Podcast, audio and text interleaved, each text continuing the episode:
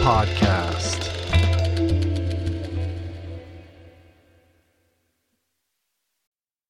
Hey, everybody. Like me, Inside Tracker wants to help you start the new year right. So they're thrilled to help support the Living Proof Challenge, the no cost, science based habit building program designed by my well being wizard brother, Simon Hill, to specifically uplevel the most important biomarkers that drive health span, that drive disease prevention, physical fitness, and mental well being, courtesy of a doable, evidence based 12 week program elaborated upon in length in my conversation with Simon that dropped January 1. That's RRP 804. If you listen to that episode, then you know the program entails comprehensive blood testing at both the commencement and conclusion of the challenge. And nobody handles blood testing better than Inside Tracker, who are graciously encouraging everyone to join the no cost challenge by offering a 25% off discount on Inside Tracker tests. To unlock the discount and learn more about this challenge, visit theproof.com slash livingproof. We're brought to you today by a very exciting brand new sponsor, Go Brewing.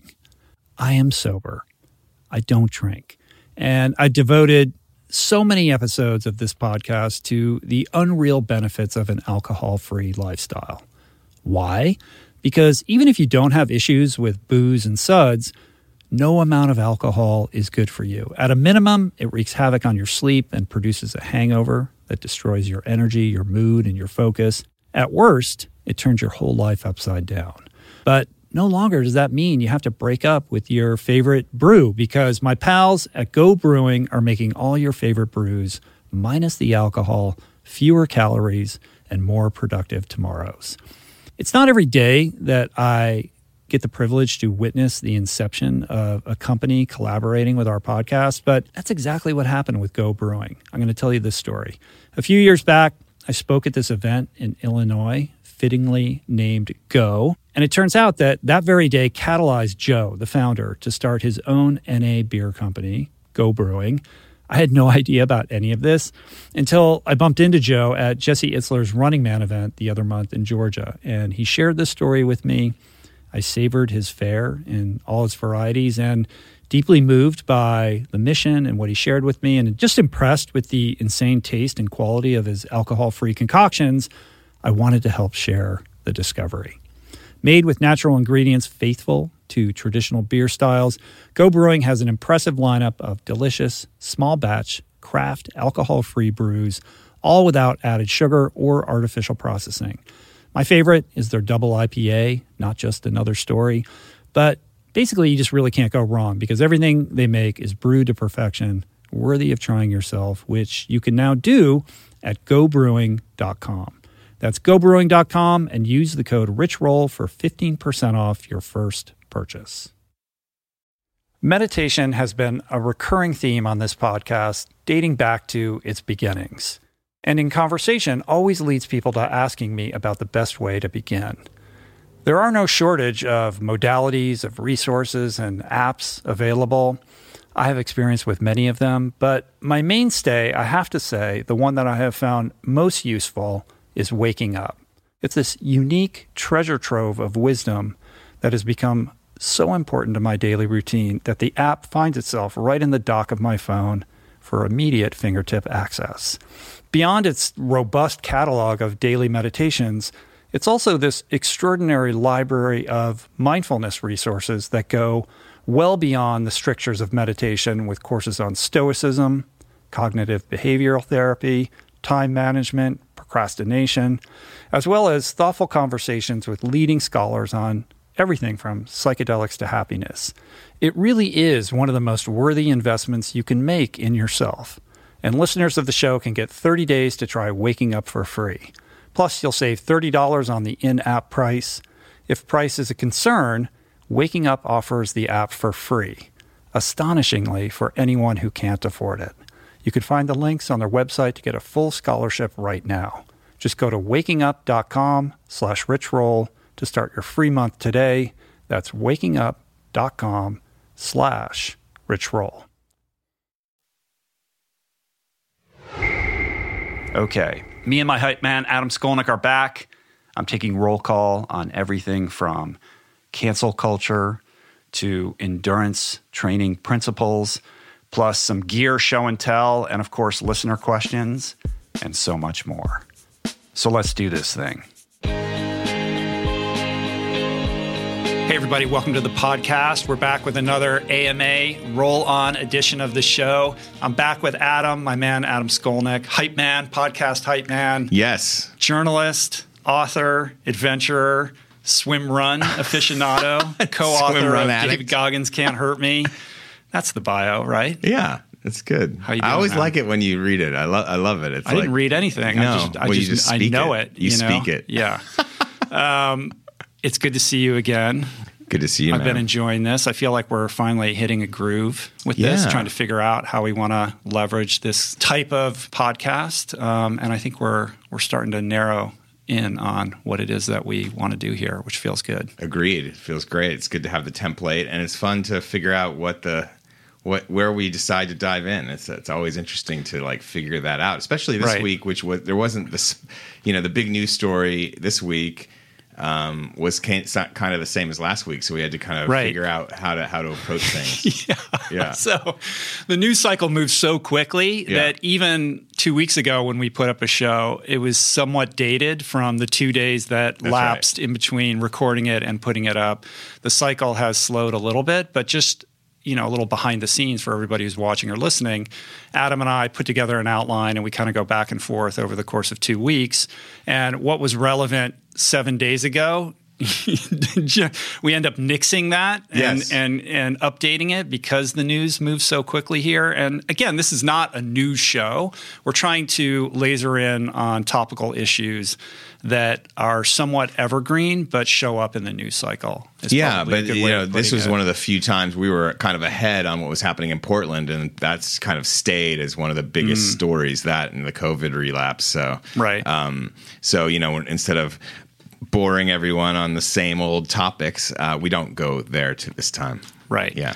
So if you're new to the show, uh, we have a couple segments that we do some opening remarks, a little bit from the news, a little show and tell. Uh, we take an advertiser break and then we come back with listener questions.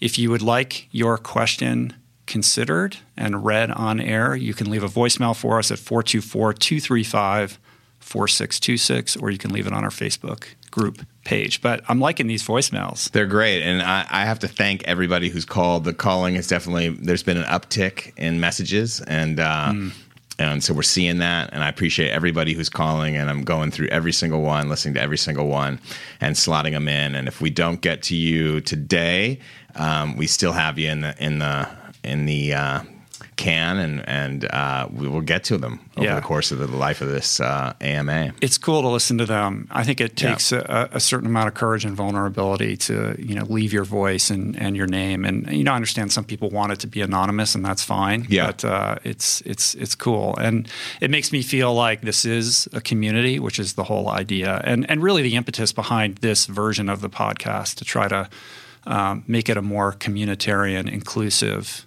version of what I typically do when I just interview people.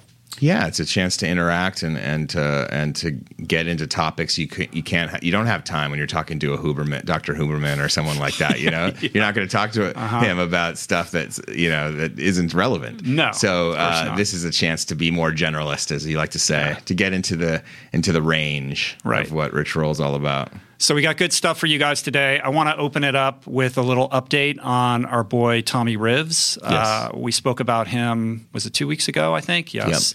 Um, at that time, Tommy Rivs, for for people that don't know, is a legendary ultra runner. He's beloved in the endurance community. He's just a beautiful, beautiful human being who is suffering from some very significant and dire health health circumstances at the moment. When we last recorded this podcast, he was experiencing what was being characterized at the time as quote unquote COVID like symptoms, some severe respiratory distress. Um, since we recorded that, in between the time in which we recorded that and it went live, he went into a coma And then the family got to work trying to figure out a way to move him to a facility that could properly diagnose him because he was undiagnosed at that time.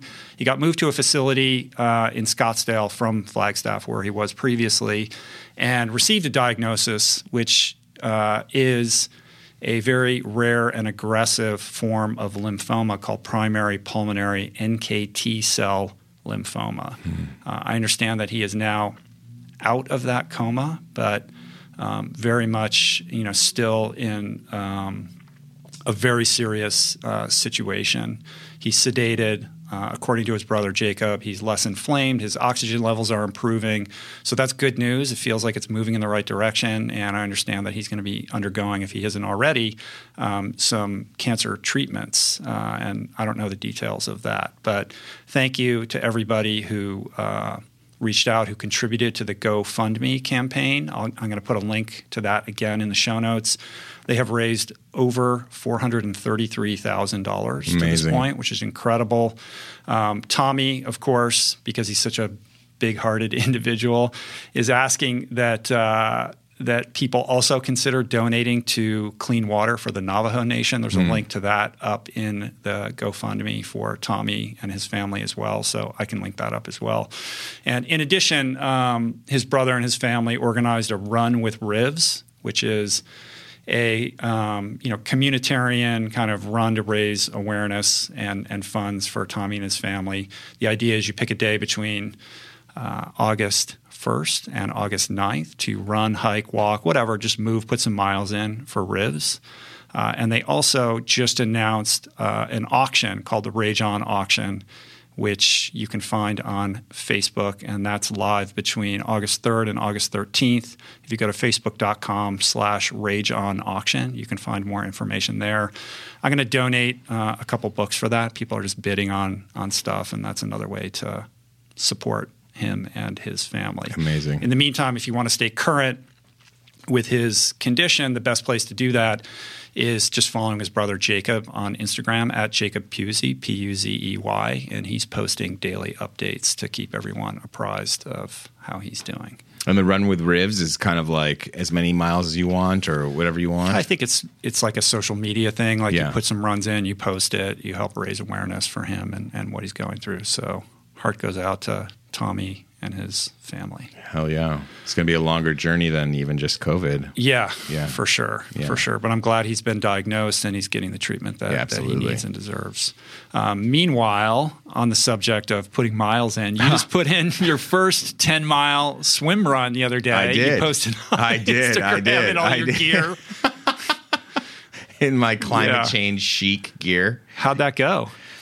Uh, it went well. You know, I had I had um, been having problems with my foot again. It was like the same foot that I, I broke uh, uh, ages ago, which without realizing it, and then walked on it for several months, mm. and then uh, became a chronic condition, and slowly was able to get back and and first on a treadmill and then finally running and, but it's something I have to manage. It's like a pain thing, and so it had just come back, and I was and uh, I was having trouble. But then I decided to give it a go, and um, lace them up, and, and go out and do a ten. I, ended think it was like 10 and a half miles, uh-huh. um, like eight running. eight running, two swimming. That's right, a little bit. Yes, eight and a little bit over two. Yeah, two and a quarter swimming. I think. Yeah, and around Santa Monica. Yeah, so I run from my place down to the beach, and then up. Um, to the end of the bike path there by uh-huh. Bel Air Bay, and yeah. then swim down and then ran up Amalfi. So I did a full rich roll running through the neighborhood in my in my uh, right. gear, and I definitely got some looks this time. Mm. Uh, cyclists, when a cyclist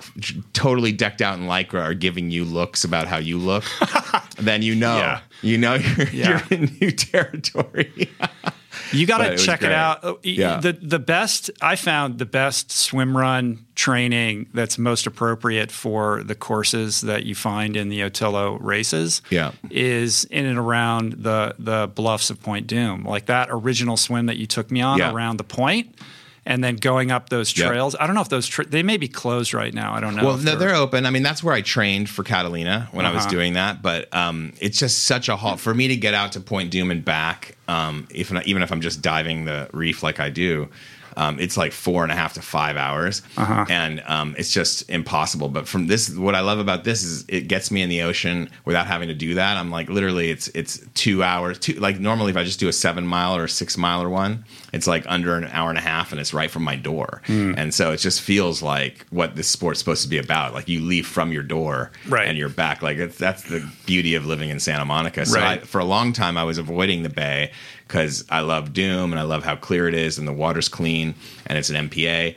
And I still love Dume, but that's now really mostly a dive site for me. And if I'm doing swim workouts, it's in the bay, and it's cleaner than I thought. I've seen white sea bass there. There was a, I mean, there was a 14 foot shark sighting off Sunset Point, Was not there? far from there. Wow, I didn't hear Um, about that. Yeah, yeah, yeah. Um, so it's it's wild out there too, to a lesser degree. You get dolphins coming by, Uh-huh. um, but uh, but yeah, it's it's just I do love it. I am addicted to it. I feel so much better than just if I run eight straight. Like just doing the like it's a different thing. It's a the totally switching different thing. gears really puts it over the top.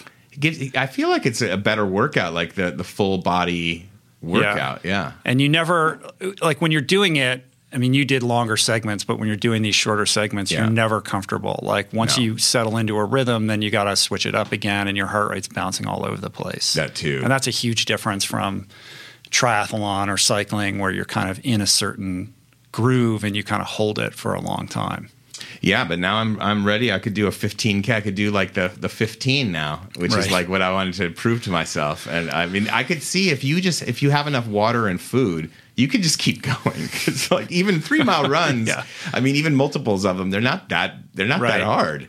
So yeah, Yeah. yeah. When it, when it was when I was training for the World Championship version of that race at its peak, I was doing my I should have been training much more in the ocean than I was. I was doing it in a pool, but it would be in and out and in and out like Yeah. you know like for like hours and That's hours. different. Yeah, Hours. and it, like and the, I think the World Championship has a 12 mile run in there somewhere. yeah, something like late like like two thirds into it or three three quarters into it. Yeah.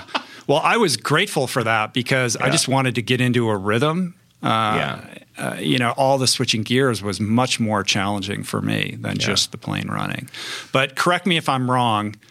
You're just kind of winging this, right? It's not like you're working with a coach or you've got a plan or a program. You're just like, I think I'll do this today. Well, our friend Ted McDonald helped me get ready for Catalina. Shout out to Ted. Yeah, shout out to Ted. And and and that was really helpful. But basically what happened is quarantine happened and uh, I don't really go anywhere. I go to the farmers market once a week. I come here every two weeks. And other than that, I'll, I'll either drive to Point Dume for a, a dive or I'm swimming and running. Right. And mostly it was running at first because the, the trails were closed and the beaches were closed. And so I started doing these double digit runs for the first time.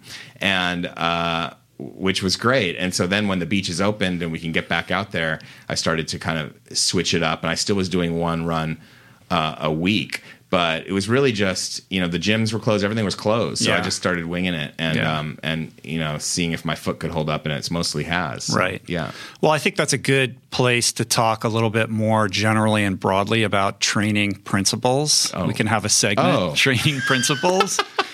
because as as as proud as I am of what you've been doing, I think that you would benefit from having a little bit of a program or Is this an intervention, a, Rich? Yeah, a little What- bit. what- a little what bit. am I doing here? I don't want to rain on your parade or anything like that.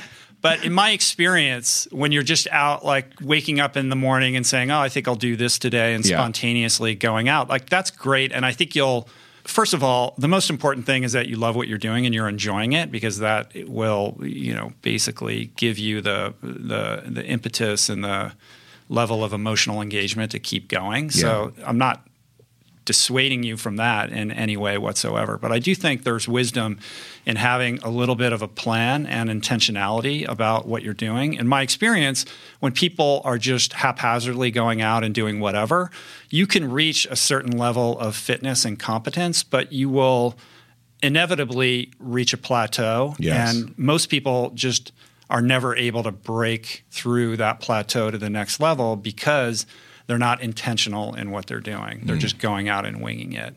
Um, and I think quarantine, this stay in place moment that we're all experiencing, you know, uh, along a spectrum because Not all people of are us. more, yeah, exactly. Depending upon where you live and you know many other variables, uh, it is an opportunity to think about first principles here Yeah. and get back to basics and really be mindful about what it is that you're trying to do, trying to achieve, trying to accomplish. And because there are no races on the calendar, we can all rest easy and take a breath and say, I don't have this thing on the calendar right now, so how can I make the most of this moment of repose? And I think what I keep coming back to is the idea of not necessarily starting over, but essentially building a proper foundation, okay. starting from the very beginning. No matter how yeah. fit you are, saying, okay, let's be a beginner here. A perfect example is I see this all the time with swimmers in Ironman and triathlon, people who didn't grow up swimming and don't necessarily uh, have the best technique.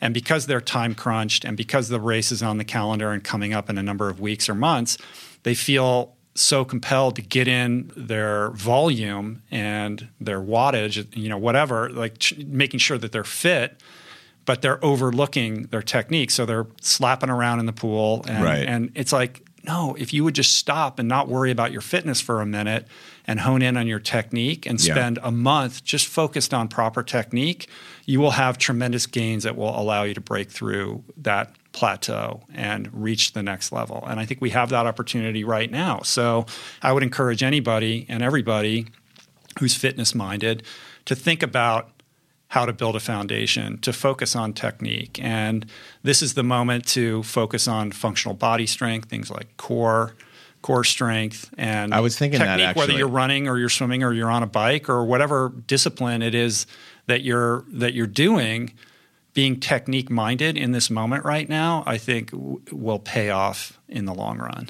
Yeah, sorry to interrupt, but I, I was thinking uh, in functional body strength and overall, like doing the 10 miles, I was thinking, God, if I, if I, because I do want to try to get to the point where I can do like the, not, not the world championship necessarily, but like the, the longer version of this, which mm-hmm. is what, uh, 40K, 45K right. or something like that. Right. Um, and to do that, it's not just fueling yourself better, but no. you do need to have beyond just the ability to run longer distance. You still need to build in your long distance run of the week. You still need to do all that. But you also need to still be, I think, lifting weights and doing weight training or some sort of yeah. like functional body training. 100%. Yeah. And I can tell you that when my core is strong and my back is strong, that – I'm a much better athlete and I'm able to maintain that technique under duress. When you yeah. start to get tired, instead of turning into a wet noodle when you're running, you're able to maintain your form. And that's going to obviously manifest in, in better performances. So, with your example of trying to prepare yourself for a longer version of this swim run, the focus should be on those annoying those things that are really annoying and, that you don't want to do when you're time crunched, like the core body strength, yeah. and the technique work and the drills and all those sorts of things. And at the same time, that building that foundation to create the ultimate aerobic engine, right? Mm. The most efficient aerobic engine that you can. And the way that you do that, and I learned this through my tutelage under Chris Hauth for many years, right is to focus on zone two training. So, okay. what does that mean? This is something that I talked about extensively in Finding Ultra, and I'll recap it briefly here. But essentially, the body has two energy systems. You have your aerobic system and you have your anaerobic system. Your aerobic system, which is the energy system that you use when you're exerting yourself at a moderate level, relies on oxygen and fat for fuel. You have enough fat in your body to propel you for, you know, umpteen hours. Mm-hmm. You don't mm-hmm. have to worry about it. Uh, your anaerobic engine relies on glucose, and essentially that's something that can get burned out in 45 minutes. Right. You know, you have to be constantly refueling yourself. So ana- your anaerobic system is what kicks in when you notch it up to that higher gear and you start exerting yourself, sprint work, tempo work, and the like endurance sports, and especially ultra endurance sports, rely on the efficiency of your aerobic system. And you build that very slowly over time by spending a tremendous amount or percentage of your training time in what we call zone two. So there are different zones for training, zone right. one through zone five. Zone one would be anything from a walk to a brisk walk. Zone two is the next level up. Think of it as conversational speed, whether you're riding a bike or you're running. It's the cadence with which you can carry on a conversation with your buddy and complete your training without feeling overexerted. There are ways of calculating specifically what that zone two is for you specifically through heart rate training, lactate testing, and the like. Um, and we don't need to go down that rabbit hole now. I talked about this in Finding Ultra. For running, for me specifically, my zone two is a heart rate in the range of 130 to 145 typically. For cycling, it's 120 to 130 people read that in my book and then just assumed that that's applicable to everybody. To and them, I would get right. people tweeting me saying I ran at, a, at a 140 heart rate. I was like, that's great, but I don't know if that's your zone two. That's Right. my zone two. Right. Everybody's going to be a little bit different. And I've done lactate testing to establish those zones. So, what people will find, even people who are fit and have been out running or cycling or whatever haphazardly, like yourself, for a considerable period of time and feel like they're fit, they'll quickly realize once they really understand what their zone two is. If you're wearing a heart rate monitor, which everybody should when they're training, and, or at least when you're endeavoring to train intentionally, you will realize that it's not very hard to tip into Z3 into, and, and to Oh, yeah. cap your heart rate at zone two. I mean, according to my And watch, I'm living in zone very four. Humbling. Yeah. It's very humbling. Yeah. And it takes a very long time and a certain different kind of discipline. We think of discipline as like what gets you out of bed in the morning and like the Goggins esque, like hit it hard all the time. But the discipline with building this aerobic engine is the discipline to hold back when you feel like you want to go harder Yeah.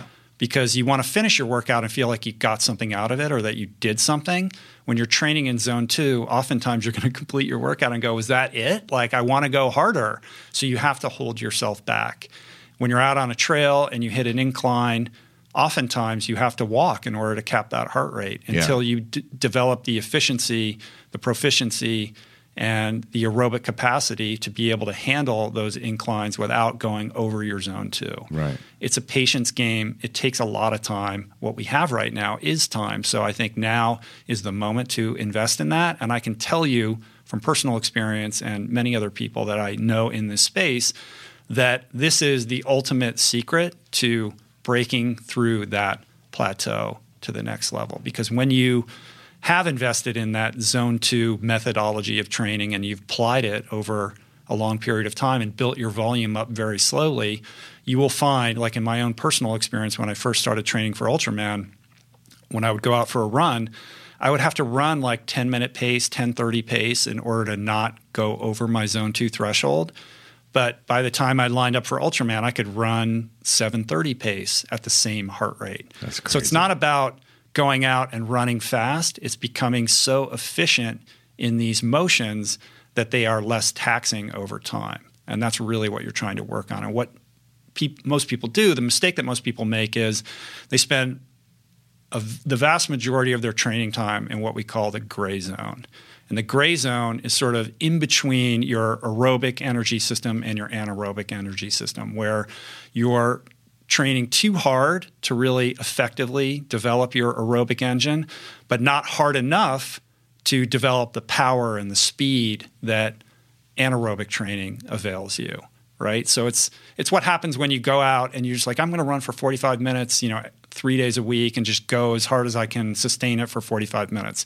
Most likely you're in the gray zone. And again you will develop a certain level of fitness doing that but you will quickly become stuck and never be able to improve and certainly not experience any quantum improvements until you are mindful of your training, spend most of that time in the slower zone two, and then pick your anaerobic moments for threshold work and tempo work a couple times a week. But most of the training you're going to be doing is going to be in that zone two space. And again, it takes humility to do it Yeah. because you know you got to be willing to let people who are who appear less fit than you pass you on the road or on the trail and and just say it's okay i've got a plan and that's the difference between exercising and training Right. the mindfulness and the intentionality that goes into it when you become uh, adept at zone two aerobic training, what you're doing is you're div- you're you're increasing mitochondrial density in those big muscles, um, and you're developing this efficiency and this aerobic capacity that once you've honed it, and it took me many years to do this. Again, it's a patience game. It's it's like a superpower, but it doesn't happen quickly. It's not a hack. It's the opposite of a hack. Right. It's being willing to put in the time Right. over and, and have a long view of of what performance gains mean. Are you offering to coach me, Rich? I'm not a coach. I got a I got a coach for you. You got Ted. He probably knows Ted. about this stuff. He does. He he does. Um, so, I mean, I think the first time I heard about this, besides your book, um, because I obviously I read about it in the book, but Mark Allen, I think on your show. Talked about he won Ironman Right. this way. Yeah, and he that's would- how he, he- beat Dave Scott. Right. Is He- like completely right. revamping his training. Exactly, and he- there were other things too, like visiting the shaman and and and and becoming one with the island. Getting rid of the Uh, hex. That was truly his real secret. I will tell you that, and I believe that. Uh, but we did talk at length about Zone Two. You should go back and, and listen to that interview if you Yeah, didn't that- listen that to it the first time around. impacted me a lot. But he would say that you know in the in the winter when he would start training again for the following year, uh, Ironman World Championships are in October every year, that he would have to walk the hills. And this is the uh, you know Ironman World Champion, and he'd be like, "Yeah, I got to walk these hills because I don't want my heart rate going over whatever his zone two threshold was." So if Mark Allen can walk a hill, you can too. Well, yeah, and, and I have done that because I've been trying to keep track as opposed to pace uh, heart rate on this Garmin. I have the Descent, which I got because it's good for free diving and and has all the bells and whistles, or you think. But obviously, we're going to get into that later on, Right. on how accurate it is. Um, and I don't wear a heart rate monitor, but I have tried to um, hold back at times, but obviously at times I don't. Um, and I have gotten a little bit quicker, but obviously I'm not doing. I'm mostly living in orange, like which I guess zone four on almost Yeah, every that's not good. and that's not No, good. no, no. So um, I have to go slower. Right. So we'll work on that. And to reiterate, it's not about the gear. We're going to do a show and tell segment where we're going to talk about gear Yeah. because so many people want to know about the gear. Yeah. But my refrain is always it's not about the gear. Gear is helpful, it's fun. Um, but when it becomes an impediment to you just going out and doing like what you did yesterday, Yeah. um, then it's a problem. But we'll we'll get to that in a later section. All right, cool. I um I'm excited about it. I mean, I am. I, I totally see how I can do ten, and it's not like I got off the couch to do it. I mean, I've been building up to it. I've done some you know 11 mile runs. I've done seven mile swim runs. I mean, I've been building up to it. So it's not like I I, I wouldn't encourage people to get off the couch to do it. But I could see how the difference between 10 and 20 is like. Hmm. It's it's the difference between five and ten is nothing compared to the difference between ten to twenty. Oh, and there's Yeah, a, there's yeah. a reason why Yeah. everyone falls apart at mile 18 on the marathon. Yeah. because that's the difference between somebody who has truly um, honed their aerobic engine versus somebody who's spending all their time. Like if you're if you're a gray zone trainer, then you're going to fall apart at mile 18. Yeah. pretty much every time. You see it time and time again. So Shout out to all my homies in the gray zone. like yourself. like definitely like me. I have I have That's, like, that could be the title of this podcast. Don't live in the gray zone. I may have a smart watch, but I'm not a smart uh, swim runner. Right. So that's that's the thing about the gear. The gear are Yeah. tools, but if you're not using those tools effectively and properly, what use are they? Okay, I'm suitably shamed. I'm going to s- buckle down. Right. All right. Well, let's put a pin in that for now and right. pivot to teachable moments. I'm open to all uh, advices. So, yes, my mitochondria need it.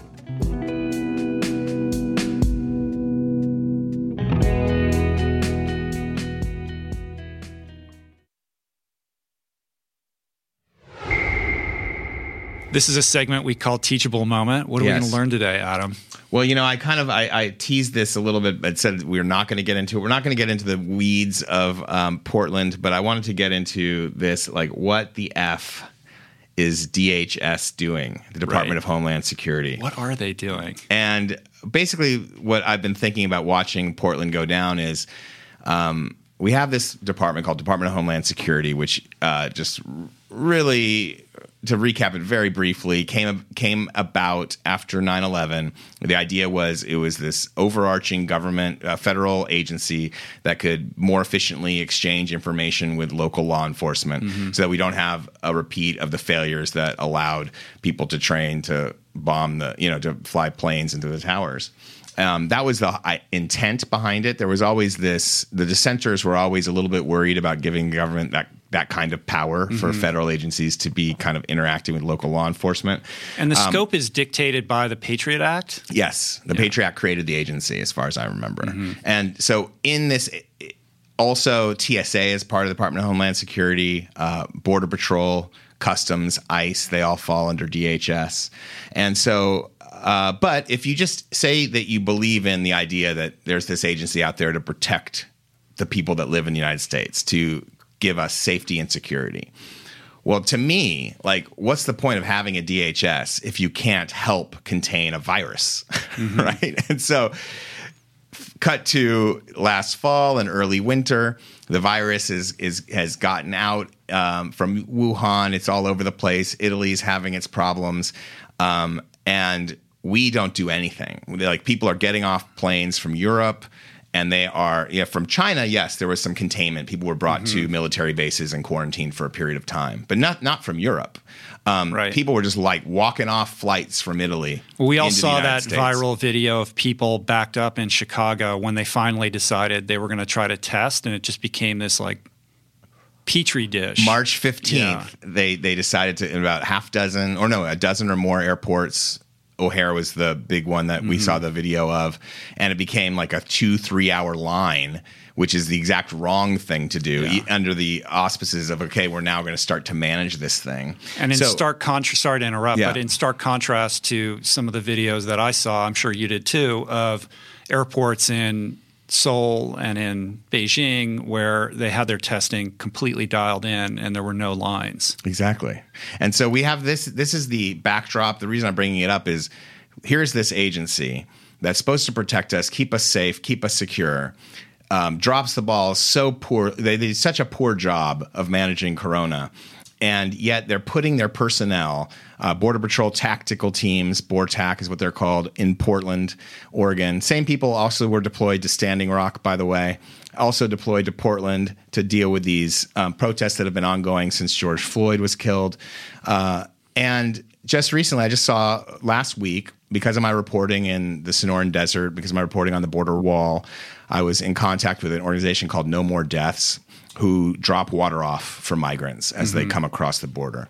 And they also have humanitarian aid stations set up. So if if people are suffering from heat related or cold related, whatever it is, there's there's places they can go for water to be checked out by EMTs that are volunteers, all volunteer run.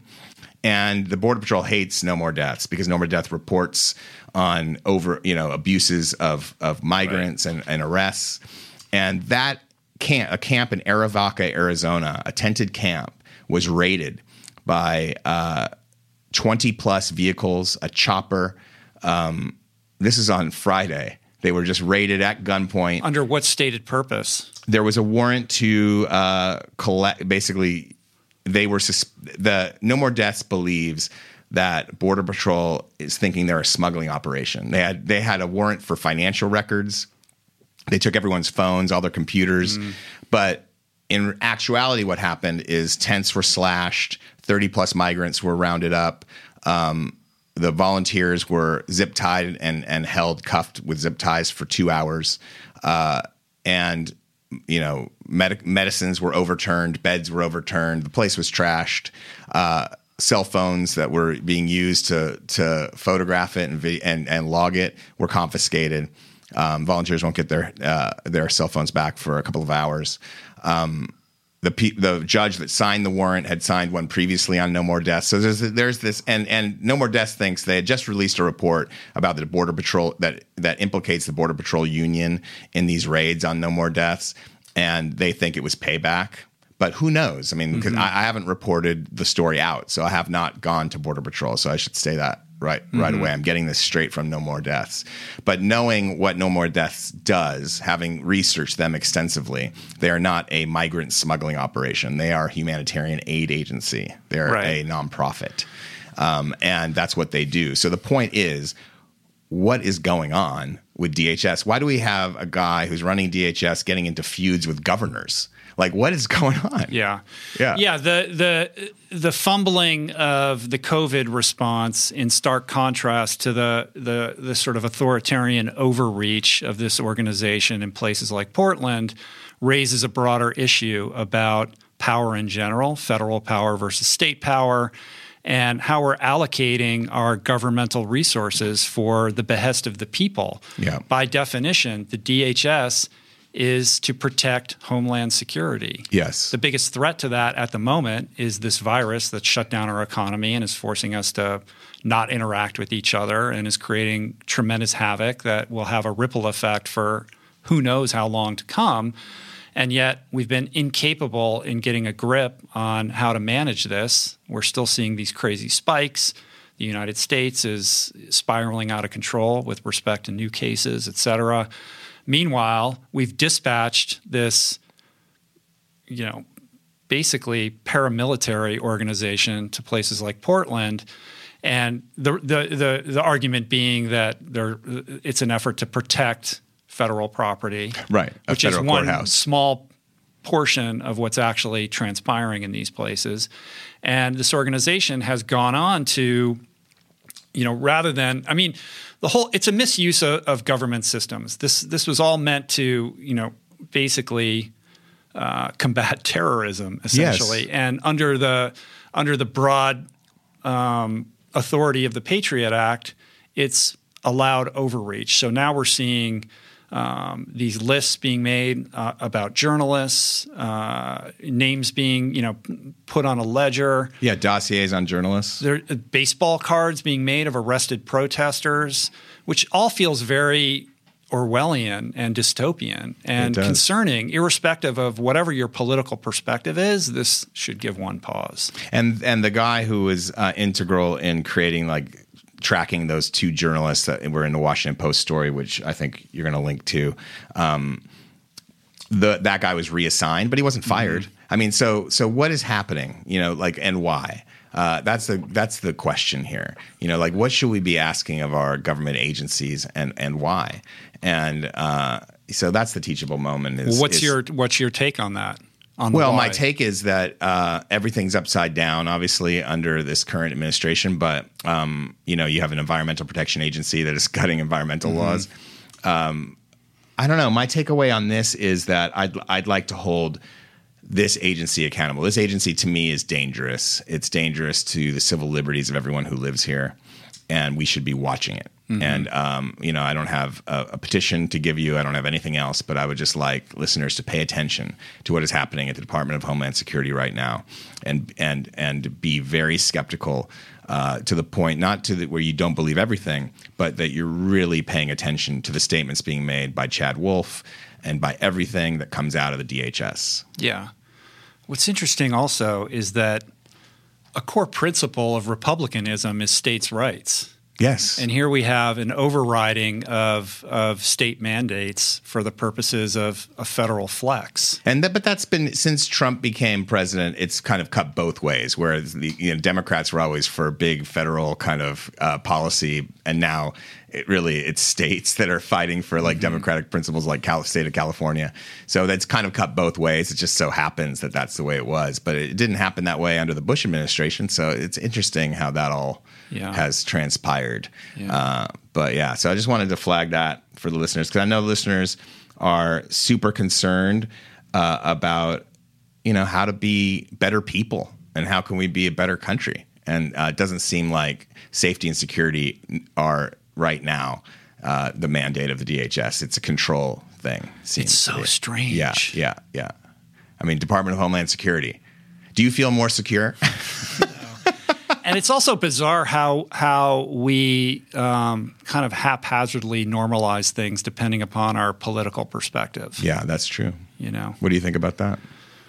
well, I think it's it's concerning. It speaks to our our cognitive biases. You know, if you're of a certain political persuasion, you're going to have a lens on what the DHS is doing that's going to differ from somebody who's on the other side of the aisle. Yeah. When in truth, these things should not be partisan.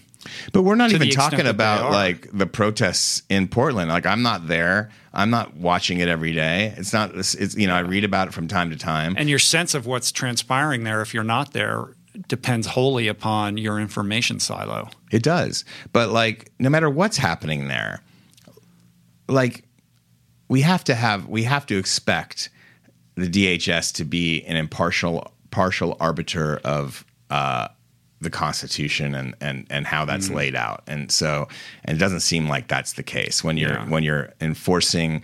Uh, when you're cracking down on a humanitarian aid organization in the middle of a fucking desert, and you're cracking down on protesters, uh, it seems like it needs to be either disbanded because it's a failure or overhauled completely Mm-hmm. to include some, you know, the CDC or some sort of like offshoot or or corridor that links the CDC with the DHS. Yeah. yeah, Yeah. Yeah. It doesn't seem super wise that DHS is vested with authority of, of you know, maintaining or, or trying to establish some kind of security around the spread of COVID yeah. When its real mandate has to, you know, emanates from 9 11 and terrorism. Right. And, and I'd like to point out that the failure with containing COVID wasn't just international borders, it wasn't just customs. TSA should have been like taking Right. everyone's temperature on every single domestic flight in this country. Um, that wasn't happening. So maybe now it is, Mm-hmm. Yeah. but it wasn't then. All right, let's shift gears here. Let's do it. We're going to talk about a couple letters, Yes, aren't we? we are. So this is. Um, this news came out. I forget when it was. Was it like three weeks ago? Four weeks ago? Was it like four weeks ago? I think we talked about it. Right. when it first well no we talked about it right before it dropped Yes. it dropped about four weeks ago. We were talking a little bit about cancel culture and redemp- and the notion of redemption and um, and then like literally the next day the harper's letter dropped. And so this is a letter that was spearheaded by a journalist named uh, thomas chatterton williams and george packer and a few others. And it was signed by legends really. Uh, margaret atwood gloria steinem wynton marsalis uh, Malcolm Gladwell, Salman Rushdie, Noam Chomsky, Mm-hmm. most of whom, or all of whom, are liberal, right? Yeah. Liberal minded. Uh, there's, uh, I think, a hundred there plus was there was signees. there was a bunch of conservatives too. I mean, Yeah. the whole point was that it crossed that aisle, and it was a it was a panoply of perspectives. and the idea was it was kind of speaking out against illiberalism. Illiberalism not being a political statement, but like on the idea of free flow of ideas. Mm-hmm. Um, liberal ideas like free speech and free expression. Uh, and so I'll just read a little ex- excerpt here for you, um, and uh, and then we can discuss kind of what we think of it. Uh, the excerpt is this The free exchange of information ideas, the lifeblood of a liberal society, is daily becoming more constricted. While we have come to expect this on the radical right, censoriousness is also spreading more widely in our culture. An intolerance of opposing views, a vogue for public shaming and ostracism, and the tendency to dissolve complex policy issues in a blinding moral certainty. We uphold the value of robust and even caustic counter speech from all quarters, but it is now all too common to hear calls for swift and severe retribution in response to perceived transgressions of speech and thought. Uh, it goes on, um, but it, you know, and it's in response to people losing their jobs, uh, losing their positions, not based on something like Me Too, but based on uh, action, like speaking the wrong thing, saying the making the wrong move. A guy was removed from a position in Harvard for actually being the lawyer for Harvey Weinstein. That was his big offense. He represented Harvey Weinstein. Like these are uh, illiberal, dangerous forces. My original knee jerk reaction when this broke the news was it like two and a half weeks ago or something like that um, was that this is a conversation that we need to have and very rapidly there was a there was a a, a reaction to this a counter reaction to There this was. letter that was pretty severe Yeah, it came out right away. Right away, there was the the people who I guess the letter was targeting didn't take it too well, uh, and people were being accused of uh, the, the the signees were being accused of being elitist, and a lot of them ha- are uh, very accomplished and elite people. Um, but there was a there's one of the poets that signed it. Um, was a black poet who was an ex prisoner, like is an ex con. So it's not like everyone's this elitist. Yeah. Uh, but here, but I think Hannah. Uh, I hope I'm not butchering her last name. Uh, Gorgas uh, from the Atlantic probably had the best rebuttal, and it, it explained itself the best. I, I, and and so I'm going to read a little bit of it right now. Across the globe, the challenge facing journalists and intellectuals is not the pain of Twitter scorn. The Committee to Protect Journalists estimates that at least 250 journalists were imprisoned worldwide last year for their reporting. In the U.S., the Trump administration continues to threaten reporters' safety and undermine the belief that journalists play a valuable role in a democracy.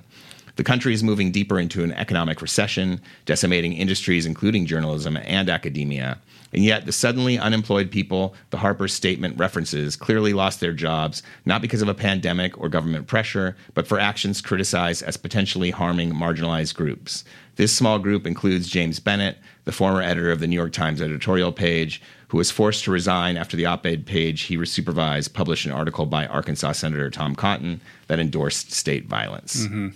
Um, and she Yeah. was basically saying what? That, like, uh, these elitists are complaining about being criticized, not Right. not complaining about something that's real. Right. The Yeah. criticism was was essentially that these are a bunch of whiny elitists Yeah. who who now for the first time are being forced to confront criticism of their writing because Yeah. none of them are actually in jeopardy of, of being deplatformed or losing their ability to express themselves. They all have massive platforms and they're all going to be just fine. But the broader truth here and where the conversation really needs to center is on this trend towards illiberalism and the censoriousness that is at play across social media in a sort of Orwellian sense. Not that the government is cracking down in any kind of authoritarian way, but that there is this social media kind of mob at large that self polices what's acceptable speech and what isn't. You know, I'm no fan of Tom Cotton, but I don't think that the editor of the New York Times editorial page should have been fired for publishing that letter, certainly not because of the content of the letter. I think he resigned under pressure. Uh, I'm not exactly sure. I think it was Uh-huh. like It was resigned under. I think so, Yeah. but it was under pressure. And I think that the reason that they gave is that he he didn't read Tom Cotton's uh, piece Right, before it went to right, print. Um, That's a different issue. However, uh, Bret Stephens, who's another f- favorite punching bag of left wingers and at the New York Times, wrote a really convincing op ed about that. And he said, you, you want people like Tom Cotton to tell you what they're thinking. And what you don't want is to make Tom Cotton somehow a sympathetic figure to people who care about free speech. Because this guy is advocating for state violence and like advocating basically what we just were uh, flagging for people. Yeah. and uh, and he's not for civil liberties clearly. And now he's the darling of people who you know he was able to be set up as this conservative um, avatar for like uh, being abused by this so you know uh, a, a biased media. You're basically showing the world that you have a bias um, and that's not and obviously I'm, i don't think new york times does have a bias but that's what you're that's the perception that could come up Right. and so it's dangerous. I mean, like the one thing that uh, I think that um, Gorgas didn't get right is that these overreaches by the left can lead to uh, a more hostility toward journalists exactly for that reason because you're overreaching and then it becomes more convincing when someone says fake news it becomes more convincing look they are yeah, biased it's certainly a danger. I mean, this is Yeah. something that that Bill Maher talked about in his episode um, this past week. He Yeah. interviewed um, Chatterton Williams and, and and Bari Weiss as well, who we're going to get to, and he pointed out this study. Um, I don't know the origin of the study, the Cato Institute, I think, Yes. where 62 percent of people were afraid to share their honest opinion. And I think that there that's worth exploring because I just know personally in my circle of friends and journalists and writers that there is this what Chatterton Williams calls this onlooker effect that it's not about the criticism that cancellation is not about bringing the elites down to earth, but it's about this chilling effect, this stifling, this narrowing influence on all of our behavior, where we have to pause and consider whether we really want to share what's on our mind. And just the fact that you're going through that calculus at all, I think, speaks to uh, the current um, health or lack of health in public discourse at the moment, which should be concerning to everybody. I, I think so. I mean, um, right after the letter came out, I tweeted it and retweeted it and, and agreed my own agreement. I mean, listen, when I Pre, tweet pre the, right before the backlash. before the backlash, when I tweet, it's like a lonely man on the Alpine lakes uh, skipping a rock. Uh-huh. Like that's the kind of effect it has on the greater world. I'm not a tidal wave maker like you, Rich Roll, uh, but I'm not that on Twitter. I can tell you that. but uh, so no one really pays attention. But even that, you know, like as soon as the backlash started to roll out, even I was, and and I'm very progressive. I mean, You're a have, progressive Yeah. contributor to the New York Times. Yes, and I and I and I have put myself in harm's way to report stories that uh, that I'm proud of that are human rights stories, and they're. Mm-hmm. Uh, but um, and I was I thought about deleting my tweet. It's problem. It's problematic. deleting it. Knowing Yeah. you as well as I know you, it's Yeah. problematic when somebody who is as progressive and liberal minded as you, somebody who is so devoted to humans human rights causes and the kinds of stories that you devote your life to, like going to the you know going down to the the wall in Arizona and trying to understand the you know deleterious environmental impact of what that construction project is all like. These are the it, you know you've you've reported on GMOs in Hawaii. Like these Yeah. are these are very liberal minded Yeah, I've- I've- stories to pursue. yeah. And and when somebody of your ilk is being um, accused of not being liberal or progressive enough and being shamed for pointing out that we we need like the, the health of our society depends upon the free exchange of ideas, then it's problematic. It is. I, I, to be clear, I I wasn't shamed because nobody really pays attention to my Twitter. But, Uh-huh. But um, you said you but got a little I, bit of- I was worried about that. I see. I was worried about about being. You're shamed. thinking about I it. Mm-hmm. was the onlooker. You know, I was concerned about it. Yeah. I, I stuck. I kept it out there. Um, and, and I didn't have a, a backlash, uh, and I kept it out there. And I, I actually then uh, tweeted at Williams and and and thanked him for the letter. And and and so I I'm because I believe in that. I believe in the idea that we should have free speech. You know, like it's it, Dave Chappelle is is constantly complaining about he won't play colleges. Most comics won't play colleges mm-hmm. anymore. That was like a lifeblood for comics, mm-hmm. like playing the college circuit. That's what kept people out of bars all the time. And and and they were making a lot of money on that college circuit. It's no longer there. They don't do it. Mm-hmm. And and I think this whole thing points to this weird uh, commingling of academia and newsrooms, which wasn't the case. Like when a guy like Carl Bernstein, who with Woodward broke the Watergate story, he was a cub reporter that came out out of high school, got a job at a paper. You can't get a job at a paper as a cub reporter in high, out of high school anymore. It doesn't exist. Part of that is that we don't have local papers uh, that are as robust as they used to be. That that's harder. So now you have academia feeding feeding newsrooms. Um, that's different than we ever had before. And um, in some ways, that can be good. I'm not saying it's all bad, but I'm just saying it, it like this this idea is one that came out of academia first. This idea of the proper way to speak, and that there is, you know, that the, the, the closed societies was first a problem on campus before it was a problem in newsrooms. Yeah, I think it, it started with student bodies, and Yeah. then those those students matriculate and go out into the world, and they begin to populate the newsrooms, and Yeah. they they slowly begin to. Uh, you know, have their have their voices being shared on social media, and and you know the result is is kind of what we're seeing right now. Yeah, and then you wanted to get to Bari as well, right? Yeah, Yeah. Um, she was a signatory on a letter. She resigned from the New York Times. In her resignation letter, she claimed to be a target of progressive forces within the newsroom there. Um, and this is what she wrote A new consensus has emerged in the press, but perhaps especially at this paper, that truth isn't a process of collective discovery, but an orthodoxy already known to an enlightened few whose job is to infor- inform everyone else. Um, and so that's what her take Right. is. Yeah. Right. This is an interesting um, situation. It's related to the Harper's letter, although it's distinct and it's its own unique thing. I think independent of that. As somebody who who is a contributor to the New York Times, you have a sense of what the inner workings of that newspaper are like. I do know other uh, writers for the New York Times who take issue with Bari's characterization of what Yes. that climate is like there, and I wouldn't I wouldn't you know consider myself a big Bari Weiss stan or fan or anything like that. Yeah. I think she's done some interesting reporting. Um, I don't agree with everything that she says, um, but it does speak to the Chatterton Williams letter in the sense that there is this feeling of orthodoxy that um, supersedes fact finding or science or the pursuit of truth. Yeah, I think it's the same thing that we're talking about DHS. I think overall, and I wouldn't put it just to the New York Times. I think overall, it's it's more of an, a, let's be aware of what's really happening. My experience in the New York Times is confined to the sports desk. I've never had any Right. issues. It's always been like a um, like the best people that I, I've ever worked with in journalism.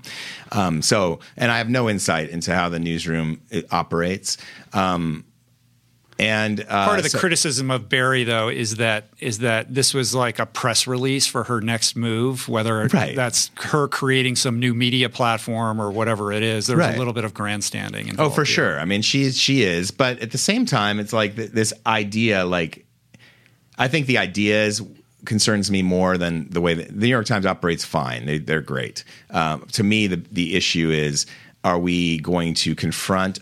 Is is the left kind of setting themselves up as this new McCarthyist type era? Is there a Mm-hmm. purity test? Because we we've joked about purity tests in the past, and it is like becoming Right. true. Like, are there purity tests that people are going to have to pass in order to Yeah. get to a certain level um, with It's deeply Yeah. concerning. And, Yeah. and Bill Maher pointed this out. He's like, who are these perfect people Yes, out there yes, that are holding yes. us all to account according to some impossible standard? And how deep do, does that reach extend in terms of, you know, what's what's required to escape this cancellation and culture? and and where are they in terms of like the cancel culture type people who are so ready to cancel people for saying the wrong thing when anti-semitism is the issue?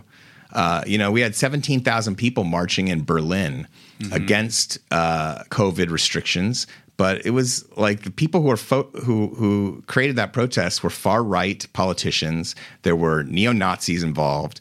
Uh, there is a big fear in Germany right now that neo Nazis are deeply embedded in all forms of government there, and certainly in police forces and in the military. Um, here we had issues with like Ice Cube speaking up, DeSean Jackson speaking up. Um, Nick Cannon on his Right. podcast said some pretty terrible things uh, about Jews, quoting Farrakhan. Um, DeSean Jackson thought he was quoting Hitler at one point, and and and some some people, uh, you know, DeSean Jackson then is is going to go to Auschwitz. He's been counseled. Um, Nick Cannon has been counseled, and, and Bari Weiss actually uh, just shouted him out on Twitter about how great it is that he is educating himself and welcoming, well, you know.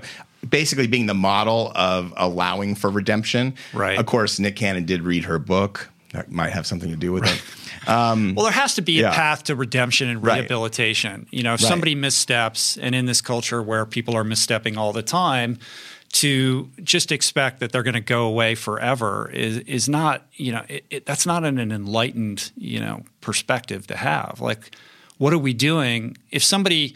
Look, nobody's nobody's perfect, and people are are you know in the world and on social media communicating, and people are going to say the wrong things. And in those instances, and there, look, there's a spectrum of severity here that Right. we're speaking about. There are some horrible things that are happening and some minor transgressions, um, but we have to we have to determine the half life on these cancellations and how we're going to um, create a culture in which it's conducive to people learning and growing in real time in the public sphere. it's it's it's the difference between the I think the real concern here um, with the onlooker effect is it creates it seeds apathy, not empathy, and to communicate and to exchange ideas um, and even to misstep like Nick Cannon did, um, but now he's showing publicly empathy. And to have Bari Weiss, who feels like she got chased out of a newsroom, And this is, her core issue. Like this is the main. She wrote a book about this, right and- uh, about anti the rise of anti-Semitism. I mean, look, I mean, we've had we've had uh, shootings in synagogues. We've had, I mean, this is not a small thing, and and even on the left, I hear it in the wellness community all the time. People who are suspicious of George Soros as he's like some Svengali, which is this whole, whole anti-Semitic trope that has has uh, revitalized. Um, so it's not just right wing, it's not just left wing. It's it's all over the place. Um, but what what do we where do we want to encourage people to be? Do we want them to become spectators of a big Twitter fight that causes that doesn't solve anything, or do we want to have empathy for one another? Are we creating apathy or are we creating empathy? Um, I think that's what the letter is getting to with this onlooker effect. Is like is that that I don't know if we're creating apathy, but we're creating antip- antipathy. Yeah, yeah. Right? Versus empathy. or like this idea that you're a frozen onlooker that you're not going to get in the fight because that's the because well that's the, that's the true onlooker Right. effect. Yeah, I think yeah. people are just opting out. yeah the apathy You know, and they're just saying, "I'm just not, you know, I'm, I'm, I'm not participating Not in for this me. because it's too fraught." yeah And for me to express myself honestly is this minefield that I'm not going to subject myself to. And that's the stifling and the chilling effect. right. For me, it's just like that's why I swim Yeah. run without any Right. sort of intelligence because I just want to get get out there, flail around for hours. Right. Um, no, I think that's right. I mean, I, I, uh, anything else you want to share on that? no, I think we'll we'll close it with that and we'll move on to what are we moving on to? Show and tell. Show and tell. Hard pivot. Hard pivot. Hard pivot, We Adam both watched. Skolnick. We just watched uh, Weight of Gold. It's the hard pivot to the Weight of Gold, the HBO doc, um, featuring Apolo Ohno and Michael Phelps is the narrator, and Lolo Jones, great sprinter turned bob- bobsledder. Um, and it explores the mental health challenges that Olympic athletes often face during training, competing, and then uh, obviously Yeah. after the, the the torch is extinguished. So this documentary just premiered on HBO this past week. Yeah. I saw the trailer getting circulated by a bunch of the athletes and thought this is this is like right up my alley. I want to know more about this. I reached out to Apolo Ohno. I just did a podcast with him that's going to go up in a couple weeks.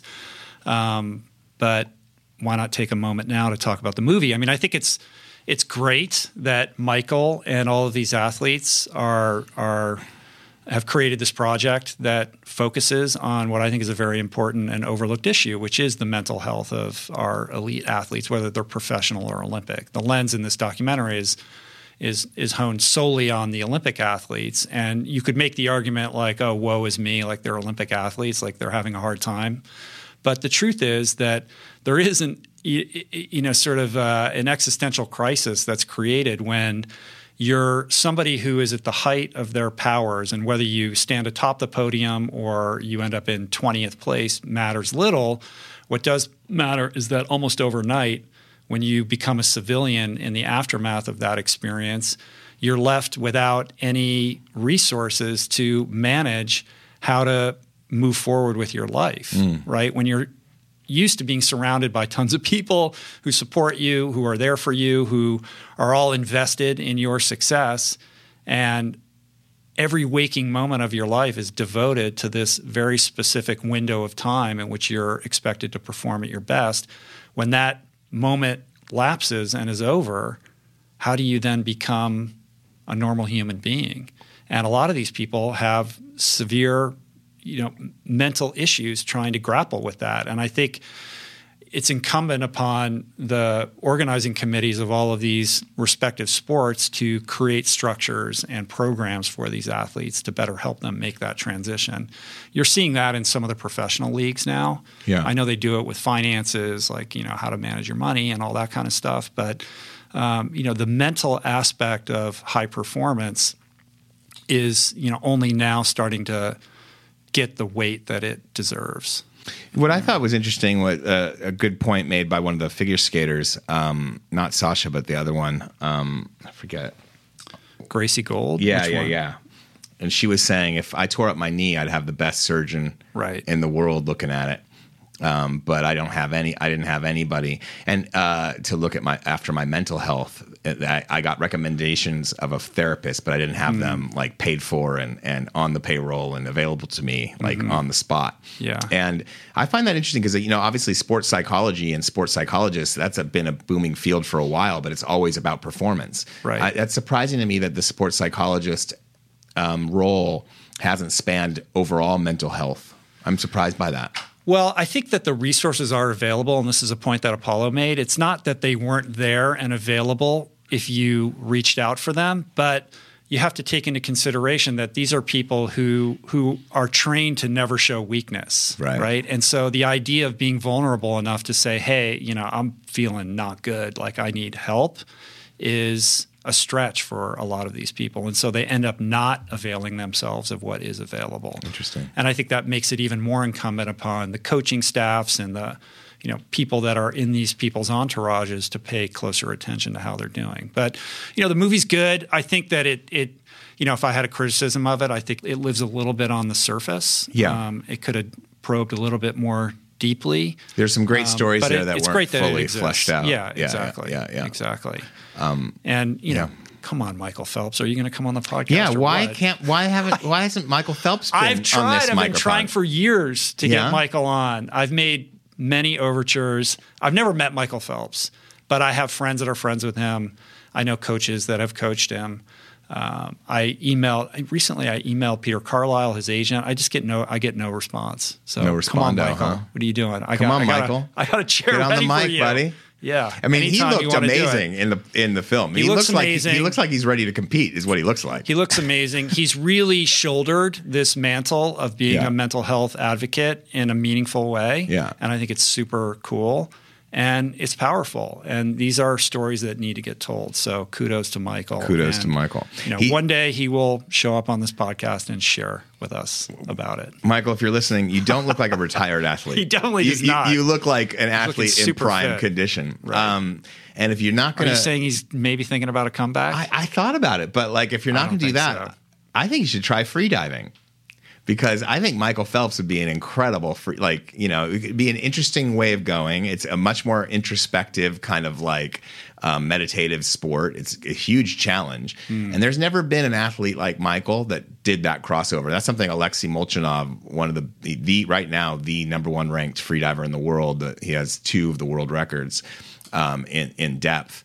Uh, he's wanted to see that. He's wanted to see like someone an from elite the, athlete an elite- crossover from another yeah, because. Alexei was a national ranked swimmer in Russia. Uh-huh. Um, when a nationally ranked swimmer in Russia, and his mother was too. When he then he transitioned into freediving, and so he's an elite athlete, and so is William Trubridge. So there are elite athletes in the sport, but you don't get like the swim. There's no swimmer pipeline. Right. Yeah. Right. That would be an interesting crossover. I think it's much more likely that he'll try to make the PGA than going to free diving. Golf seems to be his thing. Is that right? Yeah. Yeah. Well, there's no ocean in Arizona. Right. um, couple more things to uh, talk about really quickly before we get into audience Q and A. Um, I did want to mention that my buddy Dotsie Bausch, uh, who's been on the podcast before, you guys know her, you love her, uh, Olympic track cyclist. She started an organization called Switch for Good, um, which is this incredible nonprofit promoting uh, the benefits of a plant-based diet. It's really kind of an anti-dairy um, uh, advocacy group, and I was privileged to tape some PSAs for Switch for Good recently that were directed by Louie Psihoyos, who many might know as the director of Game Changers and The Cove and Racing Extinction. He's an amazing uh, Academy Award winning director. And I got to uh, spend the day with a bunch of incredible plant based athletes like Rebecca Soni, who's a six time Olympic medalist. She's been on the podcast as well. Uh, Dotsie, of course, Georges Laraque from the NHL, uh, Derrick Morgan from the NFL. Heather Mitts, three time Olympic medalist soccer player, and a bunch of other really cool people. And those PSAs aired uh, on NBC during the Today Show.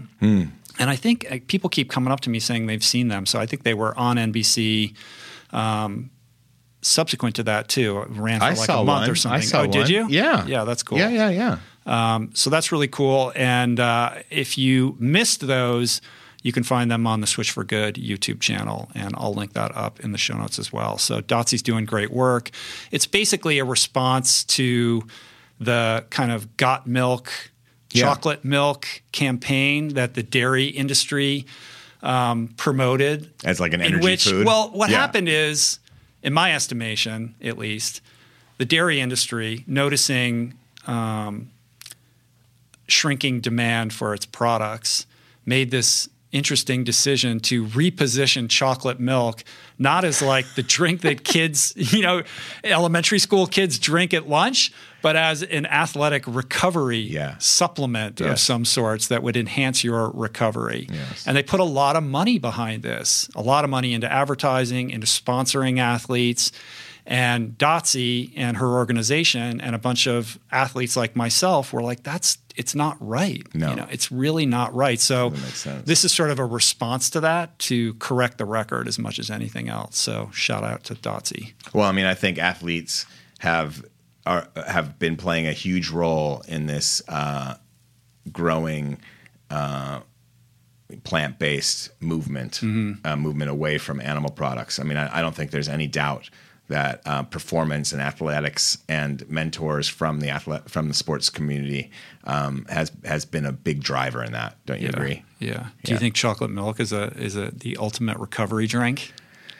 No, um, I can't drink milk, man. I, I Most people can't. no, I can't drink milk. I can't even eat ice cream. Yeah. I eat nut nut milk ice cream now, or oat milk. That's the new one. Oat milk is the new thing. I'm, I'm into oat milk. Yeah, oat I milk's that. good. Yeah.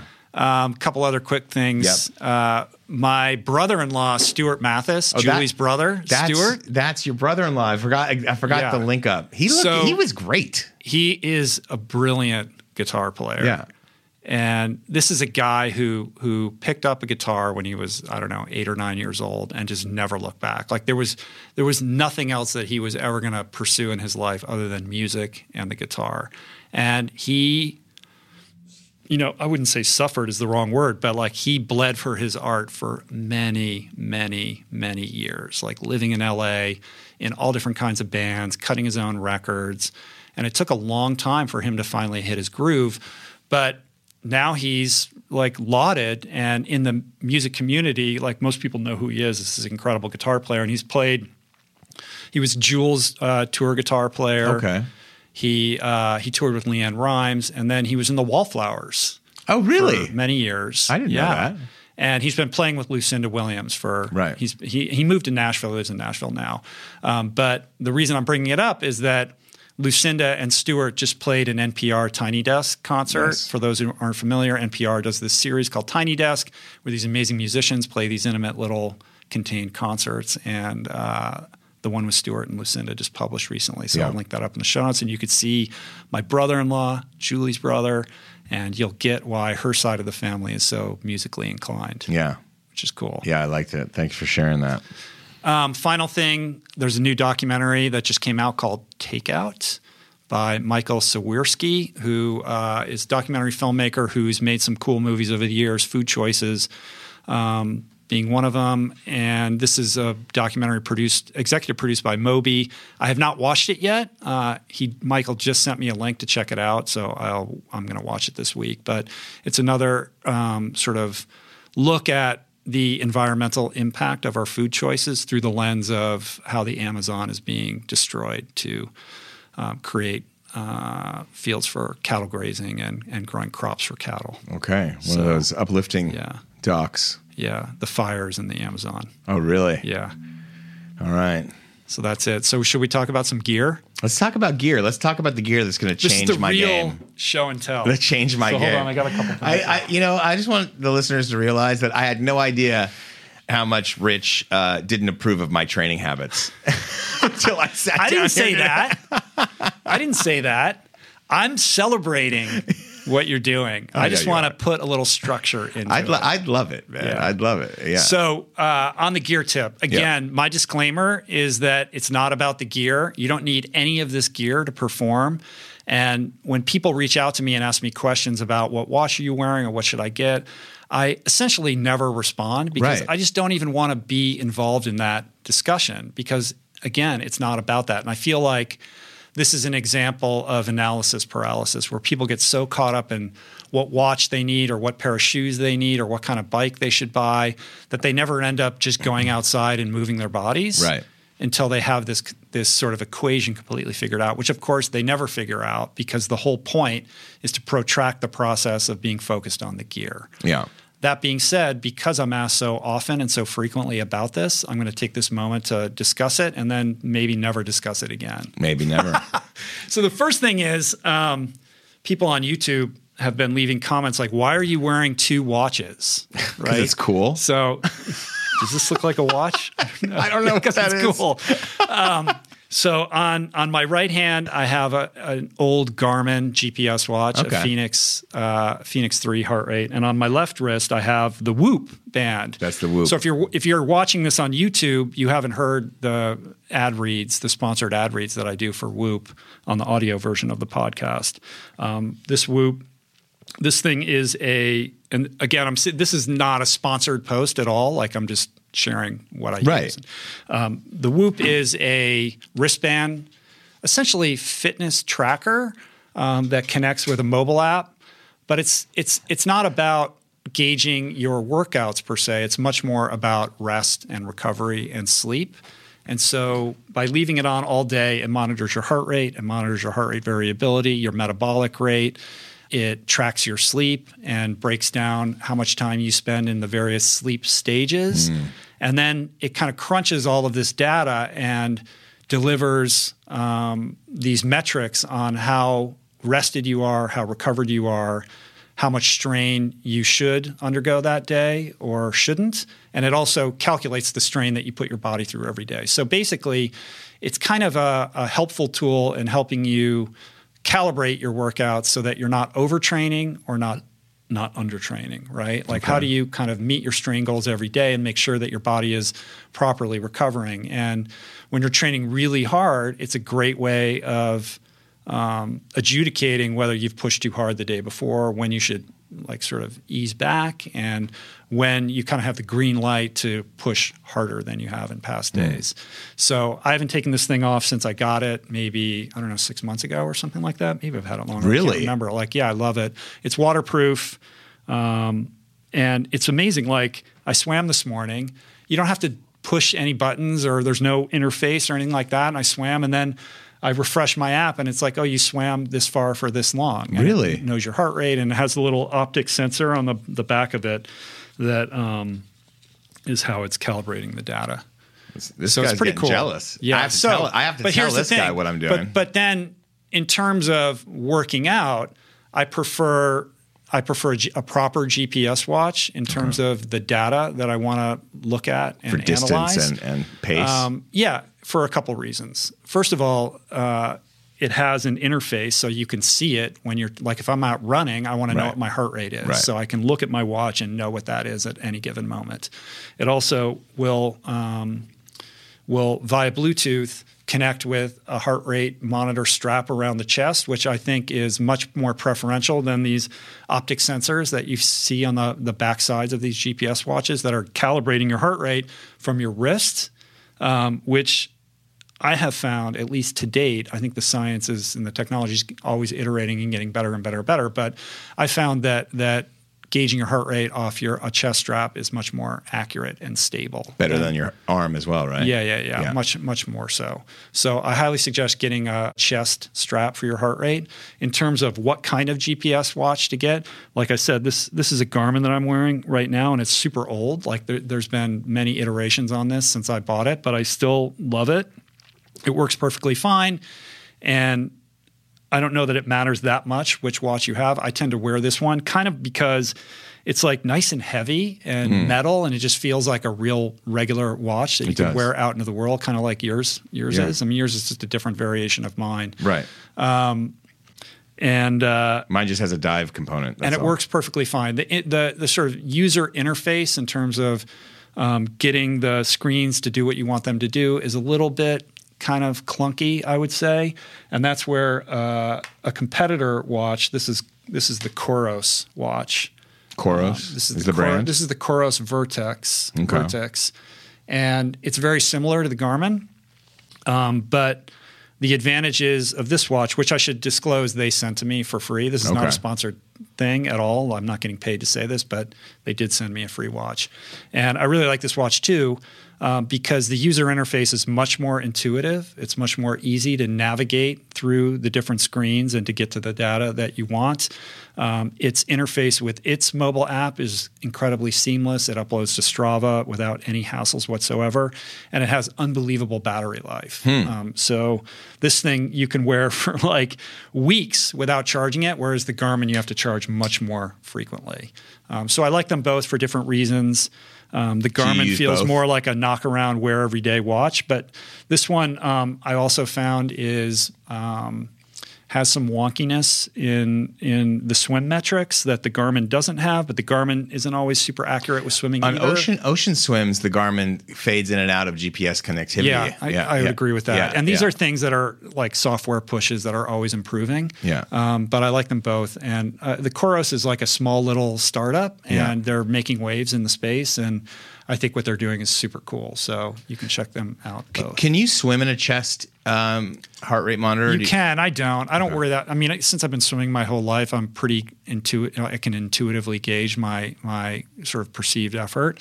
Um, a lot of people do. A lot of triathletes wear the strap when they're swimming. So it's now. okay. It doesn't- doesn't impact. But you definitely need a ch- you definitely need a chest strap. That I would do. be one thing that I would suggest. Yeah, that you yeah, get. yeah. I need one. And then just get really connected with um, with your heart rate and.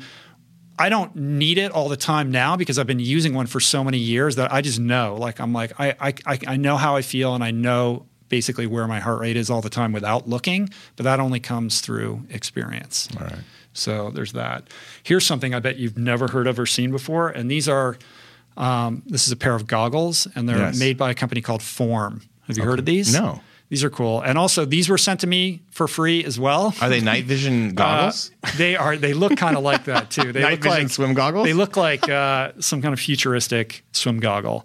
They've got this little um, doodad on on one one side of it, a little computer thing. And basically, what they do is it's like a it's like an AR device. When you put them on. Uh, and turn it on, you'll see a little digital readout in your visual field. Yeah. And when you hit start, it's basically a GPS watch for swimming It's Google Glasses for swimming. basically. Yeah. And when you're swimming, it will you you you input like the the size of the pool, 50 meters, 25 meters, or whatever.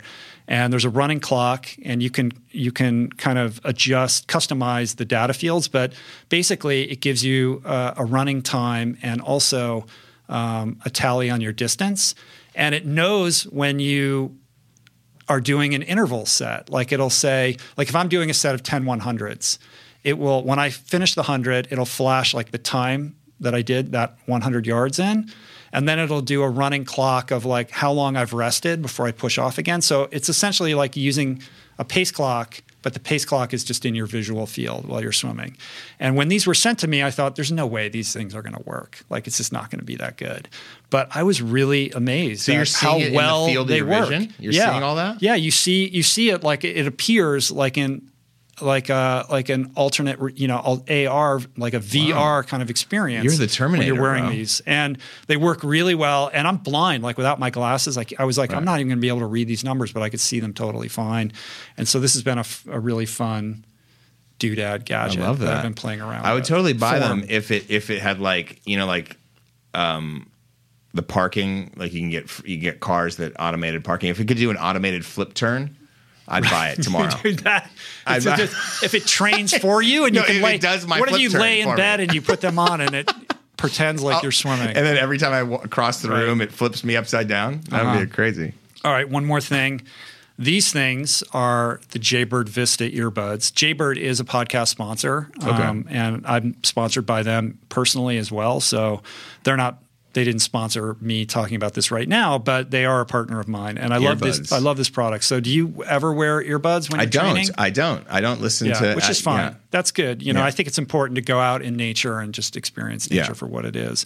If you are going to listen to podcasts or audiobooks or music when you're training, though, I, I highly suggest these be your choice. Um, and I Are I- they obviously waterproof? obviously I'm biased because I work with this program, but I sought them out because I love them. They're not you can't swim like go diving in them Right. or, or anything like that, but they're incredibly um, they're waterproof to the extent that you could sweat on them and Yeah. you could jump in a pool or whatever and they would be fine. I've dropped these in the pool and they they they're perfectly fine. Wow. And no matter how much I sweat, they stay in my ear. They never fall out. They're super easy to use and uh, and I love them. So you know, again, just another like cool, fun. They come in this this pack that charges the that charges them, charging pack, and the battery life's excellent and they're incredibly durable. Do you have to have your phone with you when you're uh, to to have them work, or do you download it onto your watch? Um, No, no, no. I don't have an Apple Watch. I don't know what that would be like because I think you can an Apple This Watch. one has like I could put I, I could I Oh, could put music on this thing. I don't even Yeah. know about that. Like, Yeah. You're the one who should be doing that. Maybe, possibly. I mean, they just they just connect via Bluetooth, so Okay. they connect to my phone via Bluetooth. So you just bring your way. phone on your Yeah, runs, yeah. Exactly. Yeah. All right. Final thing. Oh yes. Did you see this? Yes, that's Mathis work, right? I know, right? So, Um, if you're listening and you're not watching on YouTube, I'm holding up a T-shirt that I shared on Instagram the other day. yes, It's a graphic illustration of me, I guess, Yes. loosely based on me, I suppose. Earth you. that uh, that Mathis had made for Father's Day. I thought we were all getting uh, t-shirts. So her friend Sterling is the artist who's like this 15 year old kid, and he's the one who came up with the design. But Mathis kind of produced the project with him, Oh, nice. and uh, and I posted it. I mean, it's like. I can't wear this. I can't. I can't go in the world with can't like wear your own me on my t-shirt. yeah, like my can't wear name your own on it. t-shirt. It's like preposterous. No, you can't right? wear your own t-shirt. Although but Roger Mathis Federer wears like- Roger Federer wears an RF hat. Does he? Yeah, he does. I feel like when you reach a certain level, you can get away with Yes. that. Like I can't imagine like you You're not there yet. out in the world.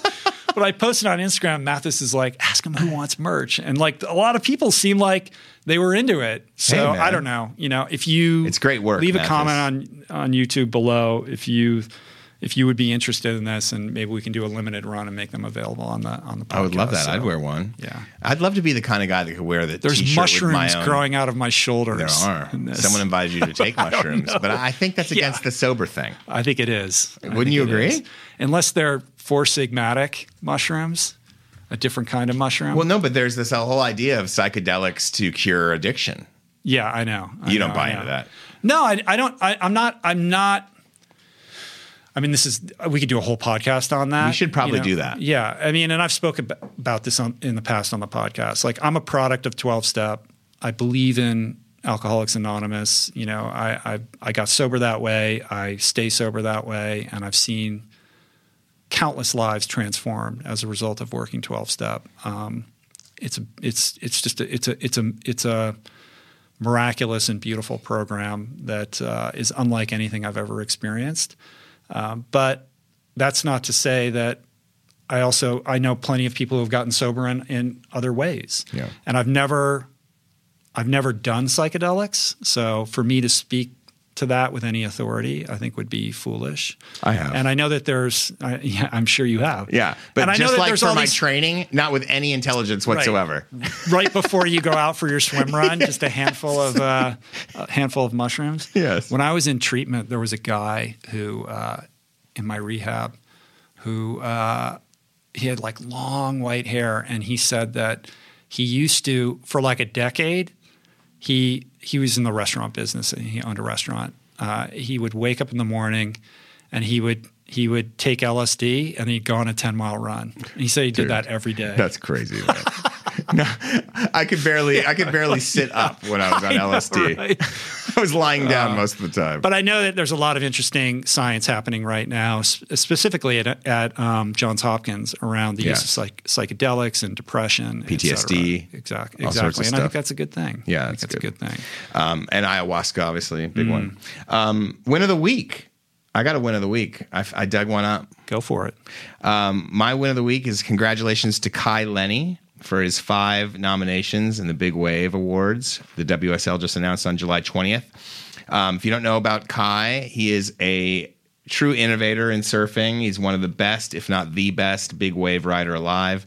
He has crossed the Molokai Channel riding wind bumps on his foil. Um, he's a master windsurfer. Uh, and even this year, when uh, COVID broke out, he was in Tahiti competing, competing on the qualifying tour. Now, remember, this is a guy who wins big wave contests, but he was competing on the qualifying tour so that he could be on the WSL championship tour as well, to be one of the rare riders that competes in, in both formats at the same time. Often it's surfers choose one or the other and he's kind of the heir apparent to Laird Hamilton at Jaws, kind of innovating with foils, innovating with a windsurfer who also is a resident, basically lives right right at Jaws.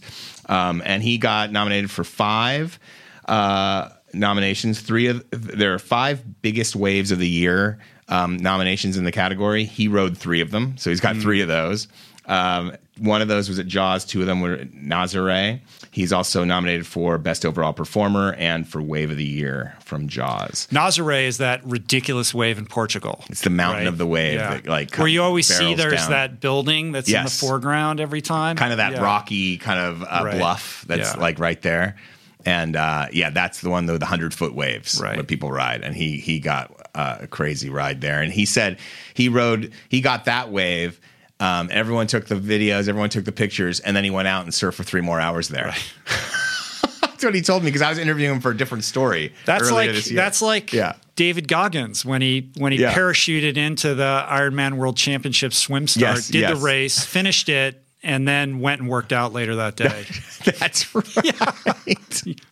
Did you know that? yes, yes, Yeah. I remember. I remember that Right. story. Yeah, yeah, he told me that story. Right. And that story of that is that he parachuted in. He was doing that with um, another Mm-hmm. Navy SEAL who was who they both parachuted in together, swam in. They did the thing. It was all you know. It was basically the TV kind Right. of co- was going to be one of their their uh, things they ran, and he was behind the other SEAL the entire race until the until like because he had problems. I think he fell behind in the swim, and then he had issues at the beginning of the run where he couldn't like um, get his rhythm, and he was walking a lot of it. Then he found his rhythm and started hammering as he does, and then he caught the guy like right at the end, and the guy looked at him and goes.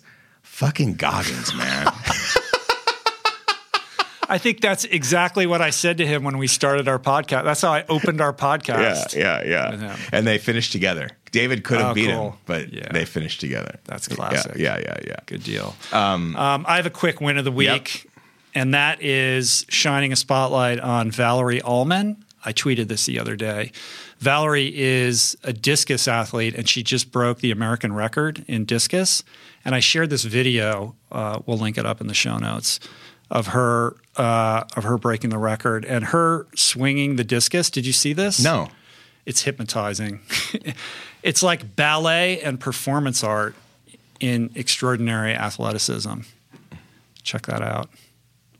I'm having Adam watch this right now. I'm watching a discus. It's I like watched it like ten times in a row. I couldn't stop watching it. Wow, It's so extraordinary. And she's a Oiselle athlete.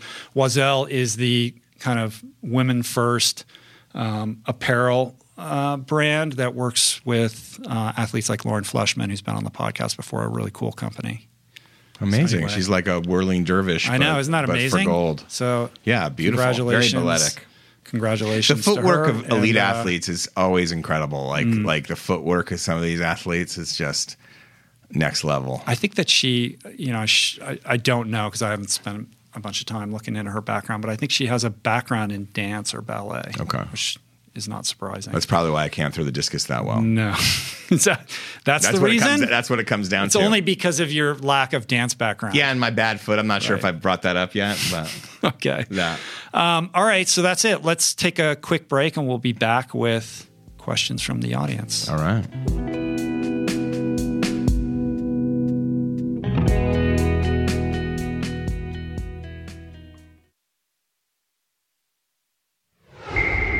All right. And we're back. Let's do some listener questions. What do you got, Adam? Let's do it. We got two that were emailed. One is from an anonymous woman, um, and let's get into it. She wanted to keep her name out of it. I live with an angry, manic alcoholic, and things seem to be getting worse. Or perhaps it's that my tolerance and patience levels have diminished. But it's gotten to the point where not only am I affected by this, but also my family. Every day is like walking on eggshells, never knowing when the next bomb is going to go off, but you know it will. He's also had episodes of threatening suicide and not coming out of the room for days. When I suggest therapy, he poo poos it and says he will change with diet and exercise and will go super extreme and fast for days or even for a week. Sometimes he'll continue to drink beer while he's fasting, but not always. He's told me I'm useless, asked if I'm retarded, etc. I know that this is a disease, and I'm trying to stick by him, but it's getting more and more difficult. I certainly do not find it acceptable to treat me and my sisters in an unloving way. We have been together for over 20 years, and I've never believed in giving up, but I don't want to live the rest of my life with this negative energy. How can I help him and myself? Uh, thank you for the question. It's a super important um, topic, subject matter. My heart goes out to you. it's an incredibly difficult situation, and knowing how to navigate it uh, is is one of the most fraught and emotionally challenging things I can possibly imagine. So, first of all, I'm empathetic to your situation. You're in a very difficult spot. And I can't tell you what you should or should not do. You have to make those decisions for yourself. Um, but perhaps I can give you a couple light posts here. And one is first and foremost, you have to take care of yourself. You've got to figure out how, you know, you have to figure out. Um, how to protect yourself and insulate yourself against the unhealthy his unhealthy behaviors. And it's not indulgent for you to do so. You shouldn't feel guilty for doing that. And in fact it's of service to him for you to do so. The way that you can do that is to seek out al-anon. I think that you would find great solace in that program to participate in a community of people who have experience going through exactly what you're going through right now uh, and understand that there are only so many things that you can control here. You can control your behavior, you can control your response to your spouse, but what you can't control is him or his behavior. So, to the extent that you're trying to get him to change, you're in a situation in which that's very unlikely to occur. Hopefully, he will reach a point in his addiction where he will develop the willingness to try to get better. But from what you've written here, it doesn't sound like he's in that place right now. He is succumbing to the great obsession of every alcoholic, which is the effort to try to control your drinking. And he's going through the machinations and the experimentation to convince himself that he can do that, whether it's fasting or exercise.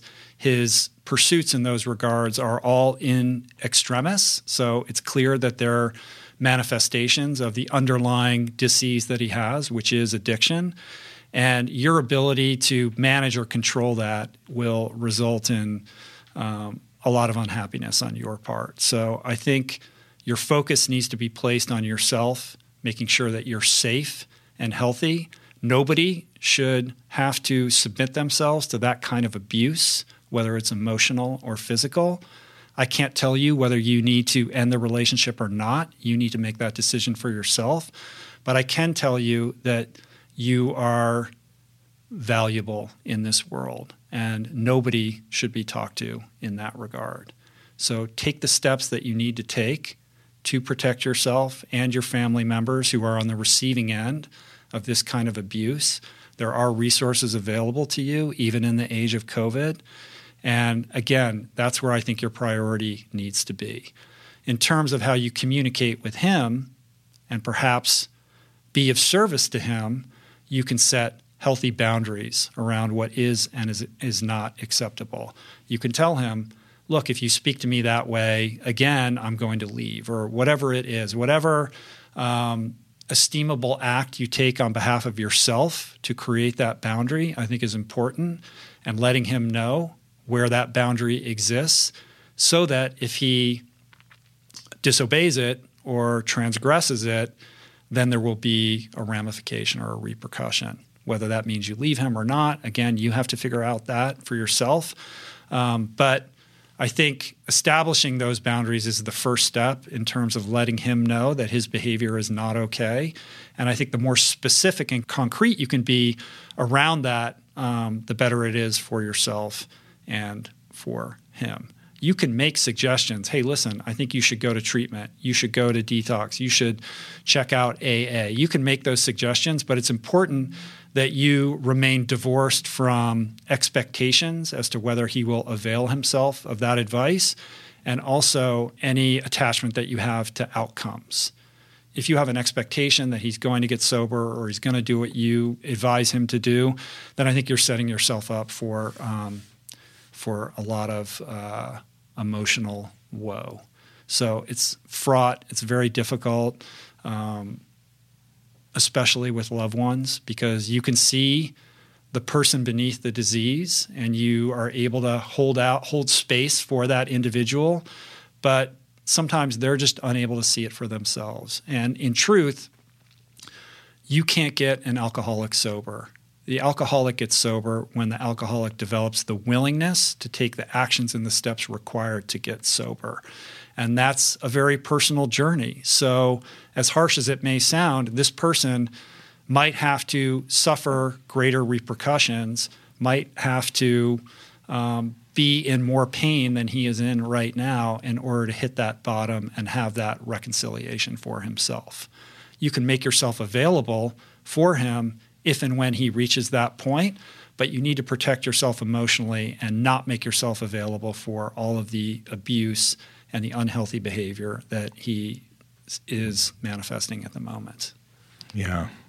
Um, heavy. The only thing I can add is you you said safe, making sure you're safe, and I can tell you from my previous reporting and things that I've learned is that um, physical abuse doesn't necessarily have to build up from like a, a push or a slap. You could get you, you could be in danger already, and I don't want to um, make you hysterical or anything like that, but but this kind of emotional abuse, you're already on a path um, that you don't want to be on and so I would, inst- I don't know if Al Anon has uh, domestic, I'm sure they do have like domestic abuse counseling recommendations, mm-hmm. but I mm-hmm. would also, I'd look into some domestic abuse hotlines that you can yeah call. maybe we could put some resources up in the show yeah. notes for that and i would call someone asap yeah. and i'm not suggesting anything other than calling um, and just make your own decisions on how you want to proceed but you're already in a, in a place that leads to, to that could lead to a dangerous situation for yourself. I think I would add that I can't diagnose another person as an alcoholic. You know, this anonymous person is saying her husband is an alcoholic. She's diagnosing him as that. Maybe he perhaps admits it to her. I don't know. The diagnosis of alcoholism is is something that only the alcoholic can can diagnose for themselves. But if this person is an alcoholic, and it would appear that he is, these things don't tend to just get better; mm. they get worse. The best case situation is they stay the same, but generally they degrade and devolve. And with that comes a notching up of the abuse and the unhealthy behaviors that circle around that. So, short of an intervention or this person developing the willingness to get better for himself, um, this is going to continue to progress. And again, that just means that it's all the more important that you take care of yourself. 100%. All right. Um, let's go to Jake in Kansas City. This is another emailed uh, question. You've talked in the past about people getting addicted to self help, that we mistakenly search for the next hack, the next optimization strategy. I felt this way in my own experience to, to self improvement. I tend to consume all that's out there. And while I live out some of it, I find myself being more concerned with reading or listening to the next thing, whatever that may be. So, how do I go about choosing the top three to five things I find most valuable and just walking that path? How do you stay committed to learning and growing while also remaining steadfast to a short list of pursuits that you're 100% committed to? How do we avoid consuming self help as an end in itself instead of just a means to a greater end? Thanks. It's a great question it goes back to analysis paralysis, mm. what we were talking about before, whether it's the gear or self help literature. These are just devices to distract you and prevent you from actually moving forward. I've got nothing against self help literature, it helps lots of people. Um, you know, I think it's good that it exists in the world, but I've also become a little bit cynical about it. As mm. a podcaster, I'm now on these lists with all the publishing houses. So I get all the galleys of all the nonfiction books in the mail before they come out.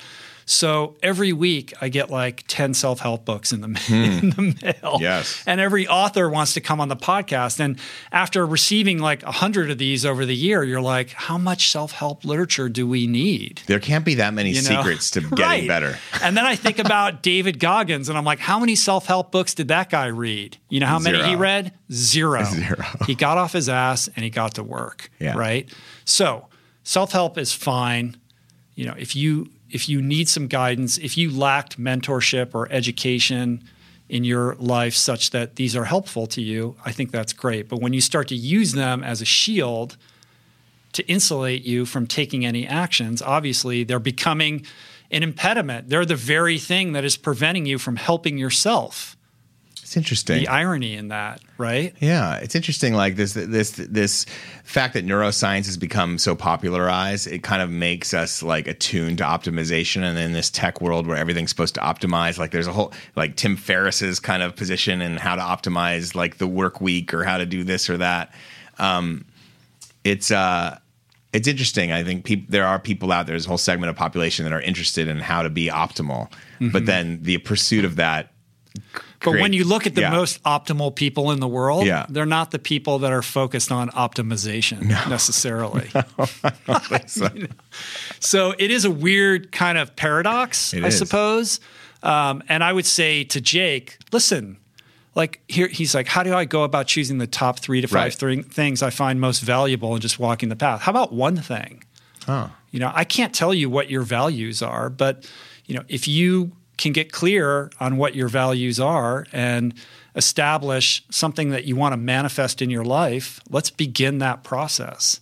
I think the analysis paralysis comes in in the plotting and the map making and what is the trajectory and how am I going to get there. And there's so much mental masturbation that goes into that at the behest of taking that first step.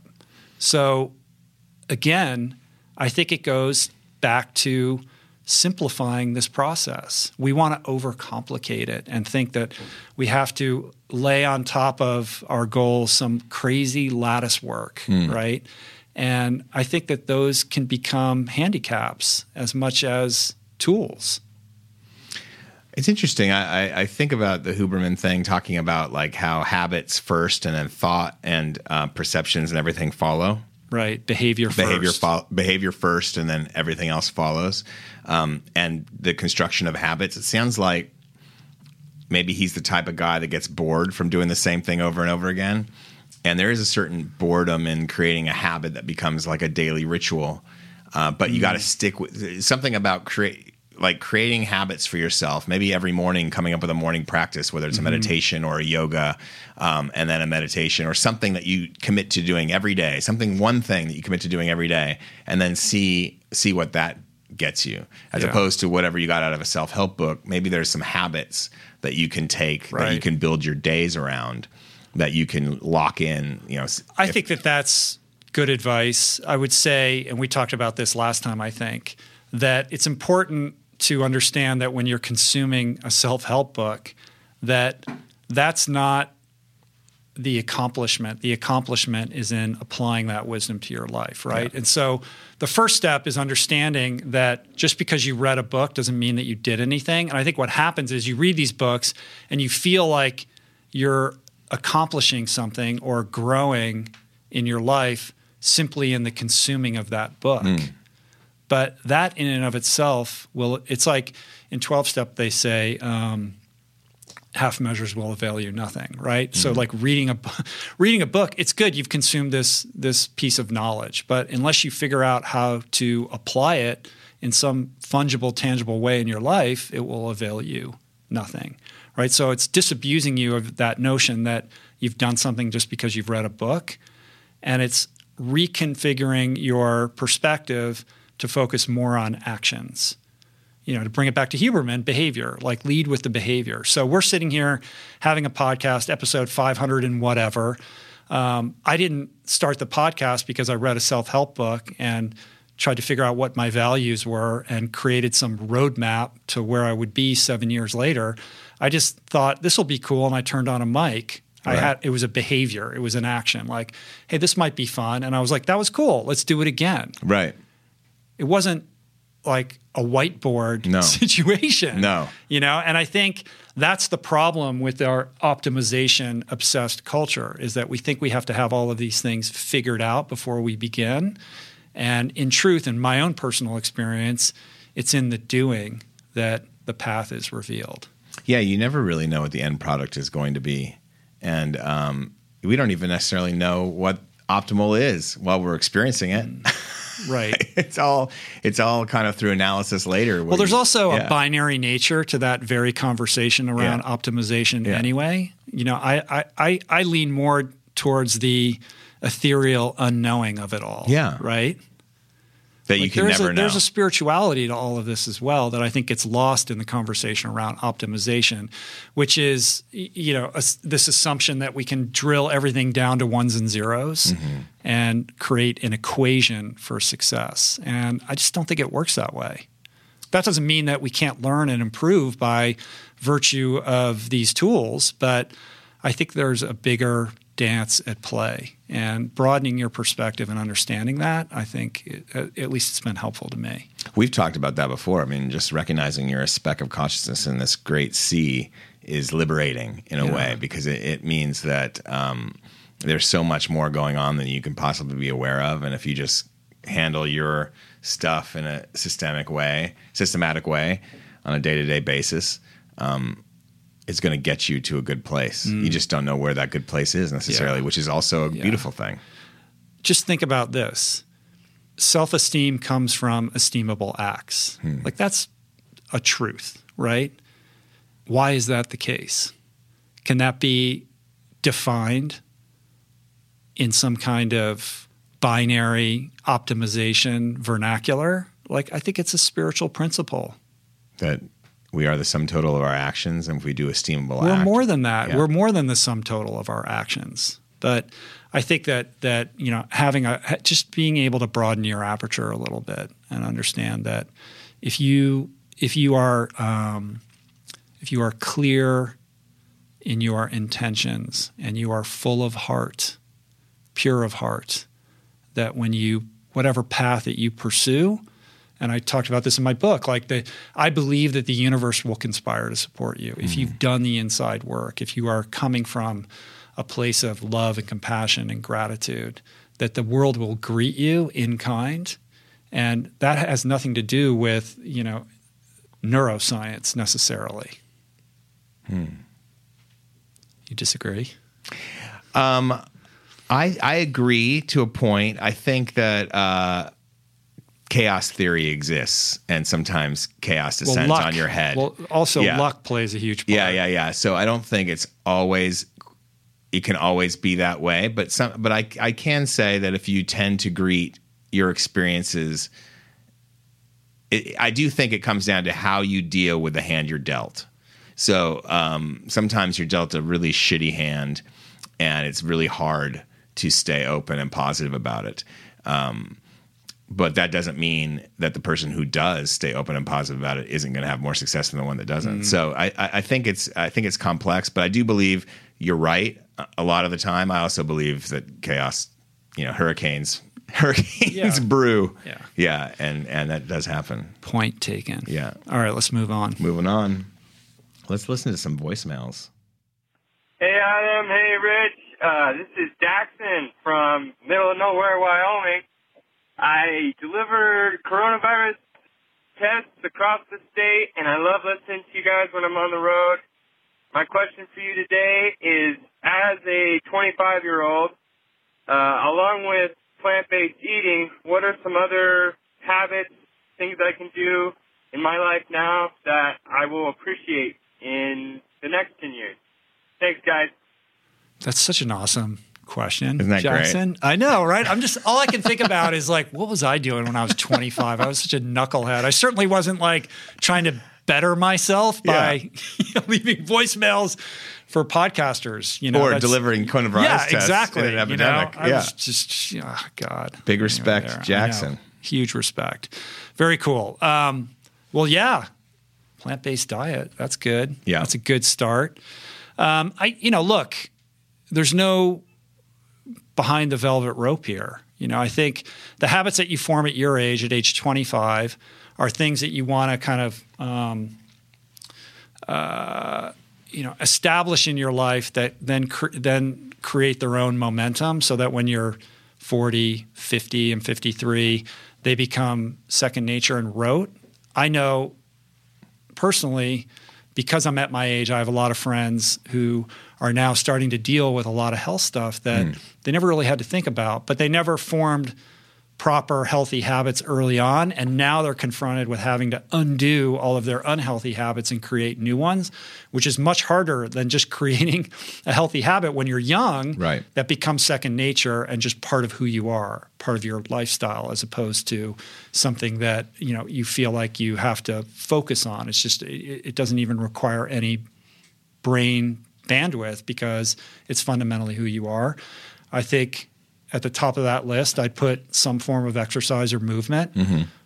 preferably something that you enjoy because then it becomes second nature and part of your lifestyle. It almost doesn't matter what it is as long as it's something that gets you outdoors, breathing fresh air, get your heart rate up a little bit, and is something you can do consistently throughout the week. I think that's super important plant based eating. He's already got the diet part down. I think developing a meditation and mindfulness practice at 25, I mean, what a gift. If you could mm-hmm. really figure that out and nail that down at your age, the benefits that you'll see in your life will be tremendous.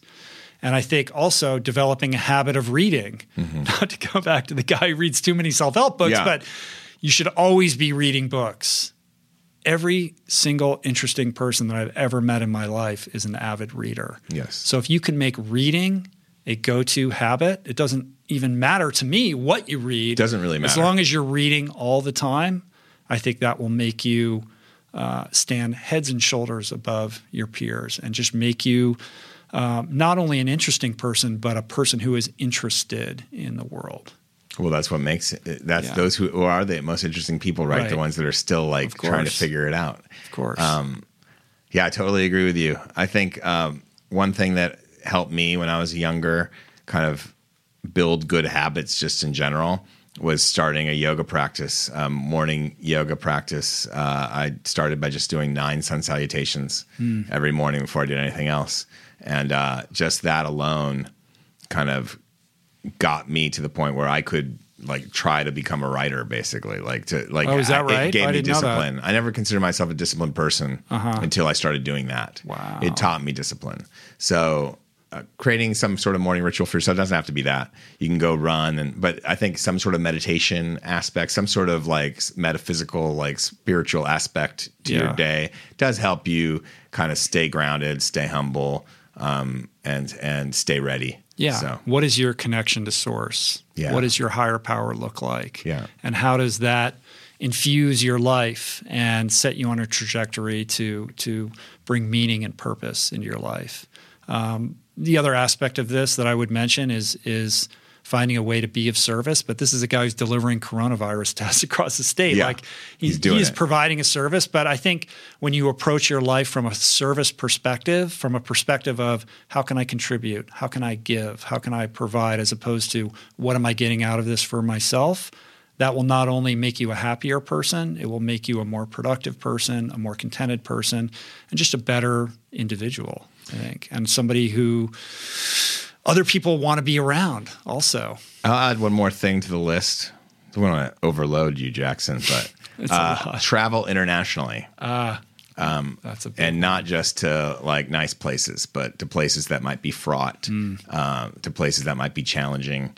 Uh, make yourself, uh, put yourself where you're one of the only uh, foreigners on the ground, and and just go explore. That's the Henry Henry Rollins philosophy of life. That's right. Yeah.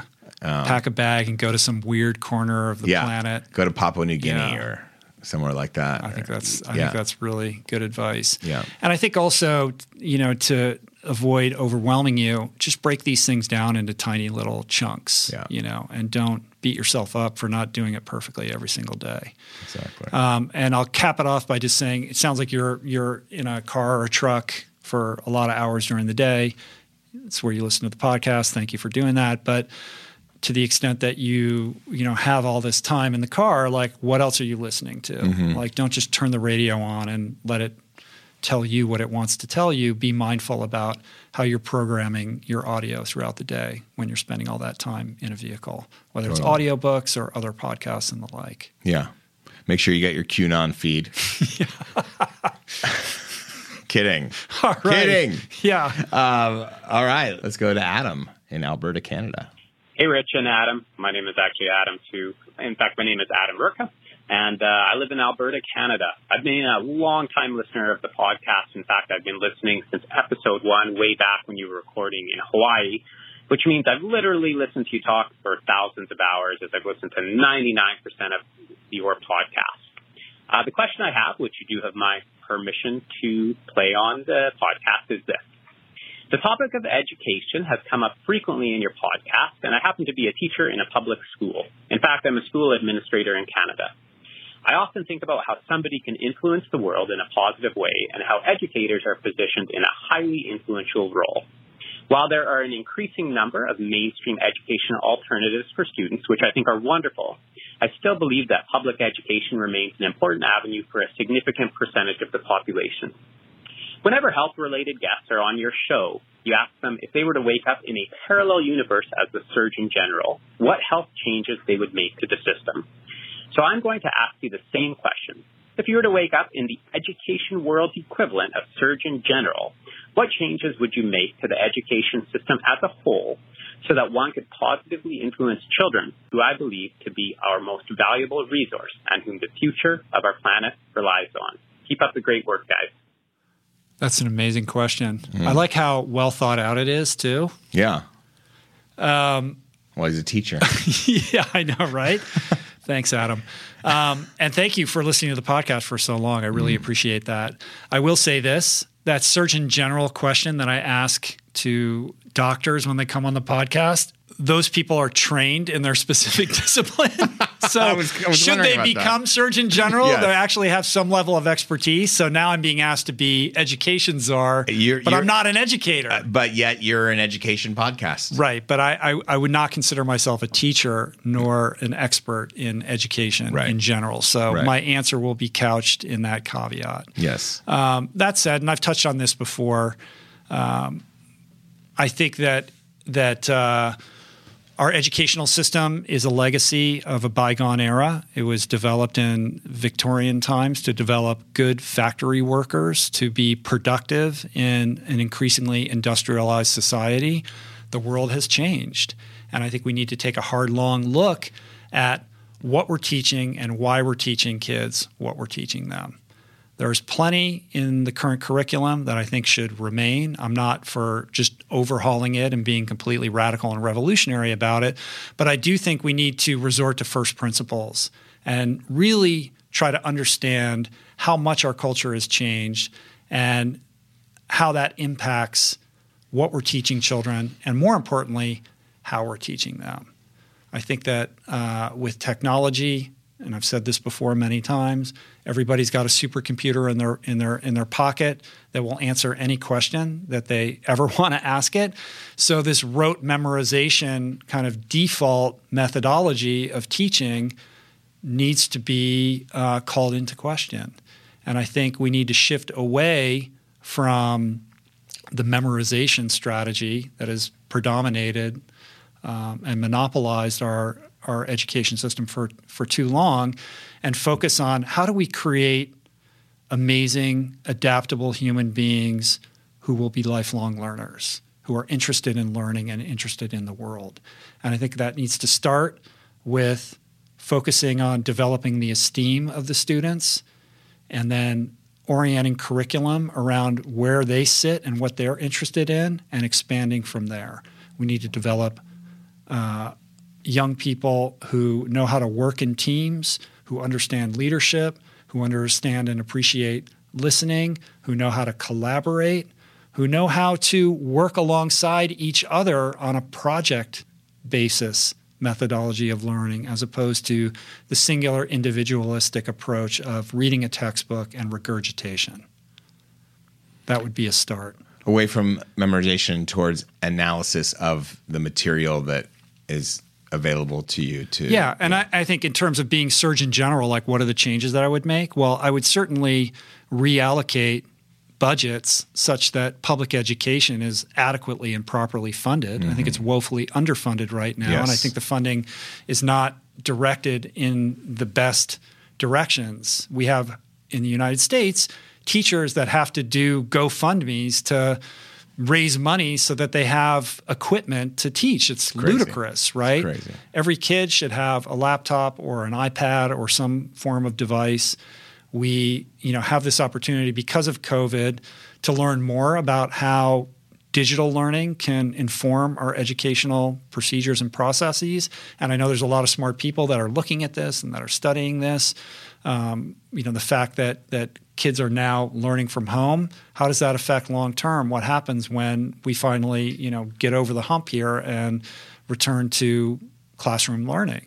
How much should we uh, retain of what we've experienced now versus how much do we go back to the way that it was before? And I think this forced moment right now is instructive in that we should be really trying to understand how kids learn in a better way. And when we return, apply what we've learned to create a better classroom experience for all. Sounds And I say all of that Yeah. like this is all very off the cuff. Like I feel bad, Adam, because I, sh- I, should, I feel like I should have mapped out my response to that. But no, you get into it. I think that that uh, you know, young people going into the world right now and into the workforce need to no longer are we in a situation where somebody joins a corporation and spends their entire career there. Right. No longer are we in the situation where a young person is even going to have the same career field for maybe even a small percentage of their professional life, right? So, with that understanding, how do we train young people to be better equipped to handle the strange vicissitudes of a technologically oriented global economy? And I think adaptability comes to mind as one of the most important things. Spoken like a competitive swimmer turned entertainment lawyer turned podcaster. I don't know. and when you graduated law school, did was did you ever anticipate doing something called a podcast? Well, there was no like when I was in law school. There's no internet. Exactly. so, no, but that's Yeah. you're the proof of that adaptive. Uh, uh, uh, you know, adaptability is my point. Is like Right. is like that that but then I look back and I'm like, well, all the things I did were in education and making me better at being able to do what I'm doing today. That's but I couldn't true. have known that. Right. Um, I mean, but you've said you already couched that in there, saying you would keep a lot of what already exists because clearly you got a lot out of your education. Yeah, Um, but, but, there was a lot of wasted time There was a too. lot of a lot of it forgotten due to blackout drunks. That- that too. You know, I think you hit the nail on the head with the number one thing would be put some more money where our mouth is, Yeah. and and to me that that that place is teachers' salaries number one. Um, we Mm-hmm. Teacher need to, salaries, We need to get we need to attract talent to to the pool. Yeah. and you're not going to do that. Uh, by paying people peanuts, and it's absurd the level of we need a cultural, social shift in our perception of educators. 100%. These people are rock stars and heroes, and we need to treat them as such. We were talking before the podcast about how how this medium has created rock stars out of scientists Yeah. in a way that is unprecedented. We were talking about Andrew Huberman and David Sinclair and Matthew Walker, these amazing scientists who are doing, you know, phenomenal work in terms of longevity and sleep and you know neuroscience, et cetera. In the past, they would have written a book. Maybe the book would have done well. Who knows? But now they can go on these podcasts and talk for two or three hours, and people are like so thirsty for their wisdom, mm. and the response to the podcast that I've that I've had with these people has been unbelievably tremendous. People revere these people, and it makes me think. Well, we should have this same perspective for secondary educators mm-hmm. and primary educators. Mm-hmm. What if we were able to, you know, shift our perception of this professional career path and understand that, you know, these these are people that we need to hoist up and that we need to celebrate in a way that we don't right now and to attract the best talent to enter into that. We're talking about, you know, not just the future minds of America and the world, but literally the you know the future of the planet Right. when we're in this existential crisis of whether or not humanity is going to you know survive Right. the very real threats that we face. So yeah, so we can't be paying people forty grand a year No. to do it. So uh, yeah, you got to. I mean, that's the best way to uplift them is pay them properly. Yeah. and uh, yeah, I love it. Beautifully. Well said, Rich. All right, let's go to Jeremy in St. Michael, Minnesota. Hey, Rich. Hey, Adam. Uh, this is Jeremy from St. Michael, Minnesota. And I, first of all, just want to say thank you to Rich for the podcast. It's been really life changing for me. Um, I've been listening for about almost two years now, I think, and uh, the knowledge and insight it's given me has been super helpful in everyday life. So I appreciate it.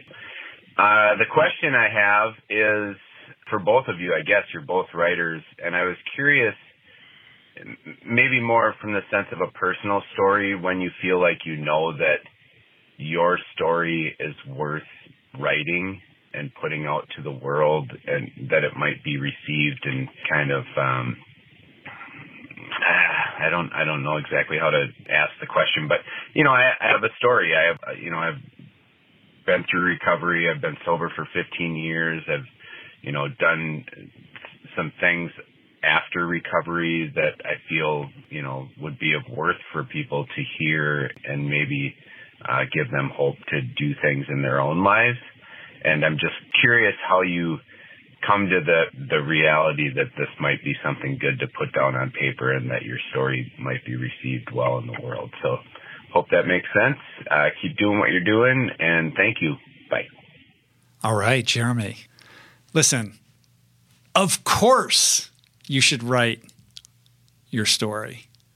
It sounds like you have an amazing story. I think everybody should write their own story. And if you have even the slightest inkling that you want to share something and that what you have to share could be helpful to another human being, of course you should do that. I can't encourage you enough to write what is inside of you that mm. clearly I can feel from from your words is yearning to be expressed. I sense some hesitancy and perhaps a lack of of um, uh, confidence around doing this, maybe a little bit of fear. Uh, and and my sense is that that fear is linked to how what you would write will be received. And what you have to do is let go of that. Like just mm. Who cares how it's going to be received? Detach those two yeah, things. you have to detach these are two different things. There's the self-expression, there's the telling, and then there's the reaction to it. Mm-hmm. If you get caught up into the reaction, you're dead out of the gate. Back to you that can't paralysis. think about that at all. Um, you have to just basically get into a place of pure expression and allow it to you know emanate from there i think. And you know i can only share my own experience. There's i'll, I'll tell two quick stories. One is how the book finding ultra came came to be in the first place because it wasn't like i set out to write a book. I thought maybe in the back of my mind one day i'll write a book but it wasn't like i had set this goal that i was going to write a write a memoir. Right. What happened was um, somebody who I didn't know read about me in um, a magazine article, reached out to me by email, and asked if I would be willing to talk to him because he had just gotten out of treatment and was having a hard time. And it was somebody that I didn't know, but was somebody that was friends with other friends of mine. So I struck up a friendship with this guy, and we would talk from time to time on the phone. And I was trying to kind of help him acclimate to to being newly sober. And at one point, he said, "Hey, you've got this amazing story. Um, have you ever thought about writing a book?" And hmm. I was hmm. like, "Well, not really. I mean, kind of, maybe, but like it wasn't a top of the mind thing." And he was like, "I know this book agent. You know, this book agent worked with Dean Karnazes and it helped him with his books. And, you know, you should, would you like me to introduce you? Like it was like that, right? And that led from one, that led to me being introduced to this book agent and this book agent being like, well, if you want to write a proposal, I'm happy to read it. You know, this is a tough thing. You have to thread the needle here. I wrote, I worked really hard on a proposal and she was still very, you know, like grounded in her you know, tried to, you know, basically prevent me from having high expectations. And we ended up selling the book, and that's how the book got made. And when I reflect on that story, what I take from it is that the good thing, whether you can qualify it as good or not, like the fact that I wrote a book, all started from basically being of service to somebody else, hmm. like taking somebody's phone call and talking to them about recovery. Hmm. That was it. I didn't have an agenda. And that process led to something that I could have never anticipated hmm. that has changed my life in unbelievable ways. And in the writing of that book, I had plenty of moments of personal terror, thinking like, do I want to be this open? Do I want to be this vulnerable? Is this a good idea?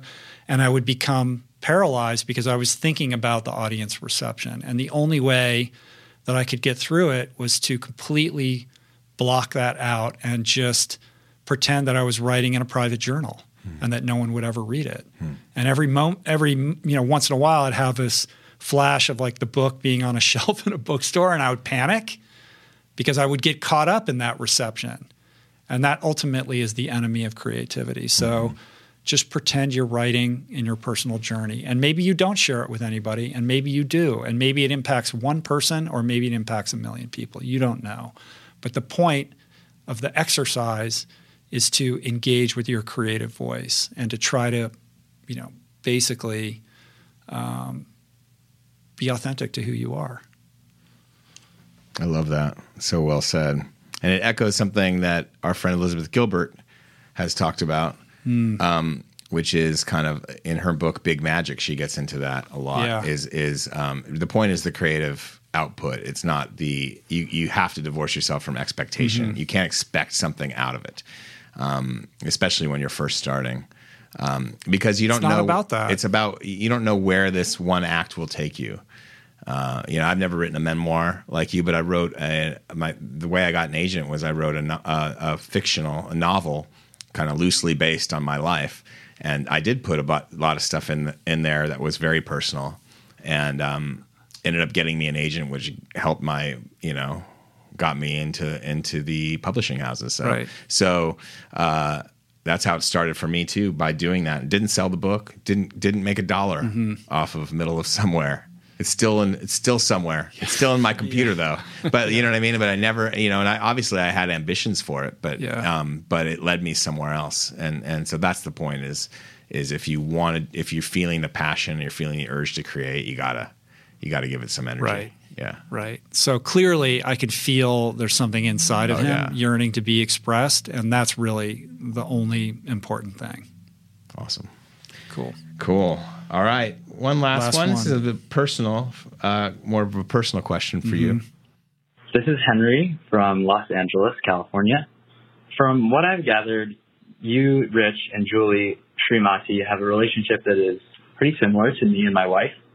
And by that I mean you're both clearly spiritual and empowered in your own ways. But you, Rich, seem to be more practical, rational, and grounded, whereas Julie is the more esoteric, receptive, intuitive one. In my experience, that relationship balance has been really beneficial for personal growth for me and my partner. But my question is about working together. When you collaborate on projects, how do you balance each other's energy without getting dragged down by differences in work styles and priorities? What rules or guidelines, whether they're unspoken or formal, have you set up to bring out the best in each other and not let disagreements grind projects to a halt? Thank you. That's a great question, Henry. Thank you for that. Uh, this has been a, an evolving, you know, journey for Julie and I to figure this out, and definitely a tricky equation to solve. But I think we've done a good job and figured it out. And I think the key for me has been um, not needing her to do things the way that I would do them hmm. and respecting that difference, right? So Julie and I are incredibly different. We have our own respective projects, but then we come together to collaborate on on things from time to time. And early on in that adventure, I would say you have, you know, it's like I this is how you do these things. You have to do it like, and she would not do that, you know, like, and I would get frustrated and angry, and I'm sure she was angry with me because you know she has her perspective on how you would do project X, and right. I'm not meeting that expectation. So we had to go through it in order to figure out a language around communicating and also guideposts and boundaries about how to work together. So did, we did, did, it. he have it right? The way that did he did he handicap it right in terms of you're the rational, grounded, and she's the esoteric, kind of intuitive. Yeah, but I think I think that that what what's missing in that is that Julie is incredibly smart and competent and she gets shit done. Like she's Yeah. a doer. So it's not like she's all airy fairy and up in the clouds and like can't, you know, make any practical progress. Like she gets shit done. Hmm. Like and she knows how to get shit done and she's better at a lot of things that I am. So a lot of it has been figuring out where she excels and where my handicaps are and where I excel and where there are areas that she doesn't care about and then we try to meet each other so that she's doing the things that she's best at and I'm filling in the gaps where you know she is you know less competent in so Julie for example is very good at the global picture hmm. and I'm a very I get mired in the details hmm. so you need both of those right you need a detail oriented person and you need somebody who's thinking more broadly about what it is that you're actually doing and that functions when you understand that those are your roles. Julie's a much better team person. She's a hmm. leader. She knows how to get a lot of people around her who are excited about what she's doing. And I'm a like a solo guy. Like I'm mm-hmm. very good when I'm just by myself. So those are different those have you know positives and negatives. So it's where do those where do all when you look at a certain project like how are we going to fit together? And let's allocate the tasks so that we're focused on the things that we're best at and most interested in. And i think when you do that and this doesn't happen overnight like it, it this happened over time for us then you can become like like a superpower because you're meeting each other like you're you're filling in each other's gaps right? And then the product of that collaboration tends to be um, exponential rather than than um, just additive i suppose. But i think it has to do with self-understanding and also really understanding your partner and then developing really effective communication between you guys because these things especially when you're working together emotions can run hot and things can get heated and things can get misunderstood. And it's really critical that you have a way of communicating in a balanced and objective way because otherwise these things can be combustible and they blow apart a lot of relationships. So hmm. the communication has to be strong. The self-understanding and the understanding of your partner has to be intact before you even launch into one of these projects but if you're if you have that sorted out then i think you're in a good position to collaborate together. And it's beautiful to do that. Um, i've had amazing creative professional experiences working with my wife but it's also important that at the same time we have our own respective things that we do outside of our collaborations so that, that we're not sort of solely resting on you know our co our sort of co collaborations for our kind of you know um, professional well being. Well, you just need to have those silos that you go into on your own so that you can be your own whole human Yeah. being outside of raising kids and having a life and having a romantic life and also having a business. Yeah, yeah, You got to have your own. So it sounded like communication skills, um, a, a solid understanding of your own strengths and weaknesses and and shared understanding of both of your collective strength and weaknesses together Mm-hmm. Right. and how those fit. Right. And then making sure that yes, you collaboration can be awesome, but you also have to have some room to do your own projects too, which will feed the collaboration. Right, right. The communication, I can't, I can't overstate how important that is because if you're in the heat of the moment and you can't figure out a way to get balanced and give each other objective feedback that isn't then completely emotionalized, Yeah. uh, you're going to be doomed. So really, what you should do is just get a lot of IKEA furniture and both try to put it together, and then See by the end you'll have who's better? communication. Yeah, yeah, exactly. You'll either be divorced or That's great. Anything Cool. to add? uh, I think that's it. That's what I would say for now. we rocked it. Thank you, Henry. I think we did it. We're Yeah. done. We took a one and a half hour podcast and made it three hours. I know we, That's hard to do. We were going to try to do this in an hour. I don't know what we're doing. Are we getting better at this or worse? I don't know. I don't know. it depends who you ask. Yeah. Don't ask Chad. Wolf. But listen, you know, it's a podcast. You can listen to half of it. You can listen to half of it later. You can abandon it. Yeah. I don't know. But I like what we did today. I did too, man. It was All right. fun. Thank you, my friend. We'll be back here in two weeks. Uh, you can follow Adam on all the socials at Adam Skolnick. I'm at Rich Roll. If you want your question answered on the show, you can leave us a voicemail at 424 235 4626. Yes. Uh, don't forget to hit that subscribe button on YouTube, that notification little bell. Subscribe on Apple Podcasts, on Spotify. Uh, check the show notes on the episode page at richroll.com. We'll link up everything that we discussed here today. You can also submit your questions on the Facebook group. And uh, I think that's it. I want to thank everybody who helped put on today's show. Jason Camiolo for audio engineering, production, show notes, and interstitial music. Blake Curtis for videoing today's show. Jessica Miranda for graphics. Davey Greenberg right over here shooting some awesome portraits. Georgia Whaley for copywriting. DK for advertiser relationships and theme music by Tyler Piatt, Trapper Piatt, and Harry Mathis. Appreciate you guys. I don't take your attention for granted. Thank you for taking this journey with Adam and I, and we'll see you back here in a couple days with another awesome episode. Any closing thoughts? No, it's just uh, thanks for listening. It's your moment to be profound. This is it. um, no, I appreciate everybody who listens and cares about getting better and being better. It's uh, it's really cool to be a part of this journey. I really uh, appreciate it. Don't take it lightly, and and I thank you, Rich, and for all who listen. Thank you, man. Appreciate it. Yeah. See you guys soon. Peace. Plants. Thank.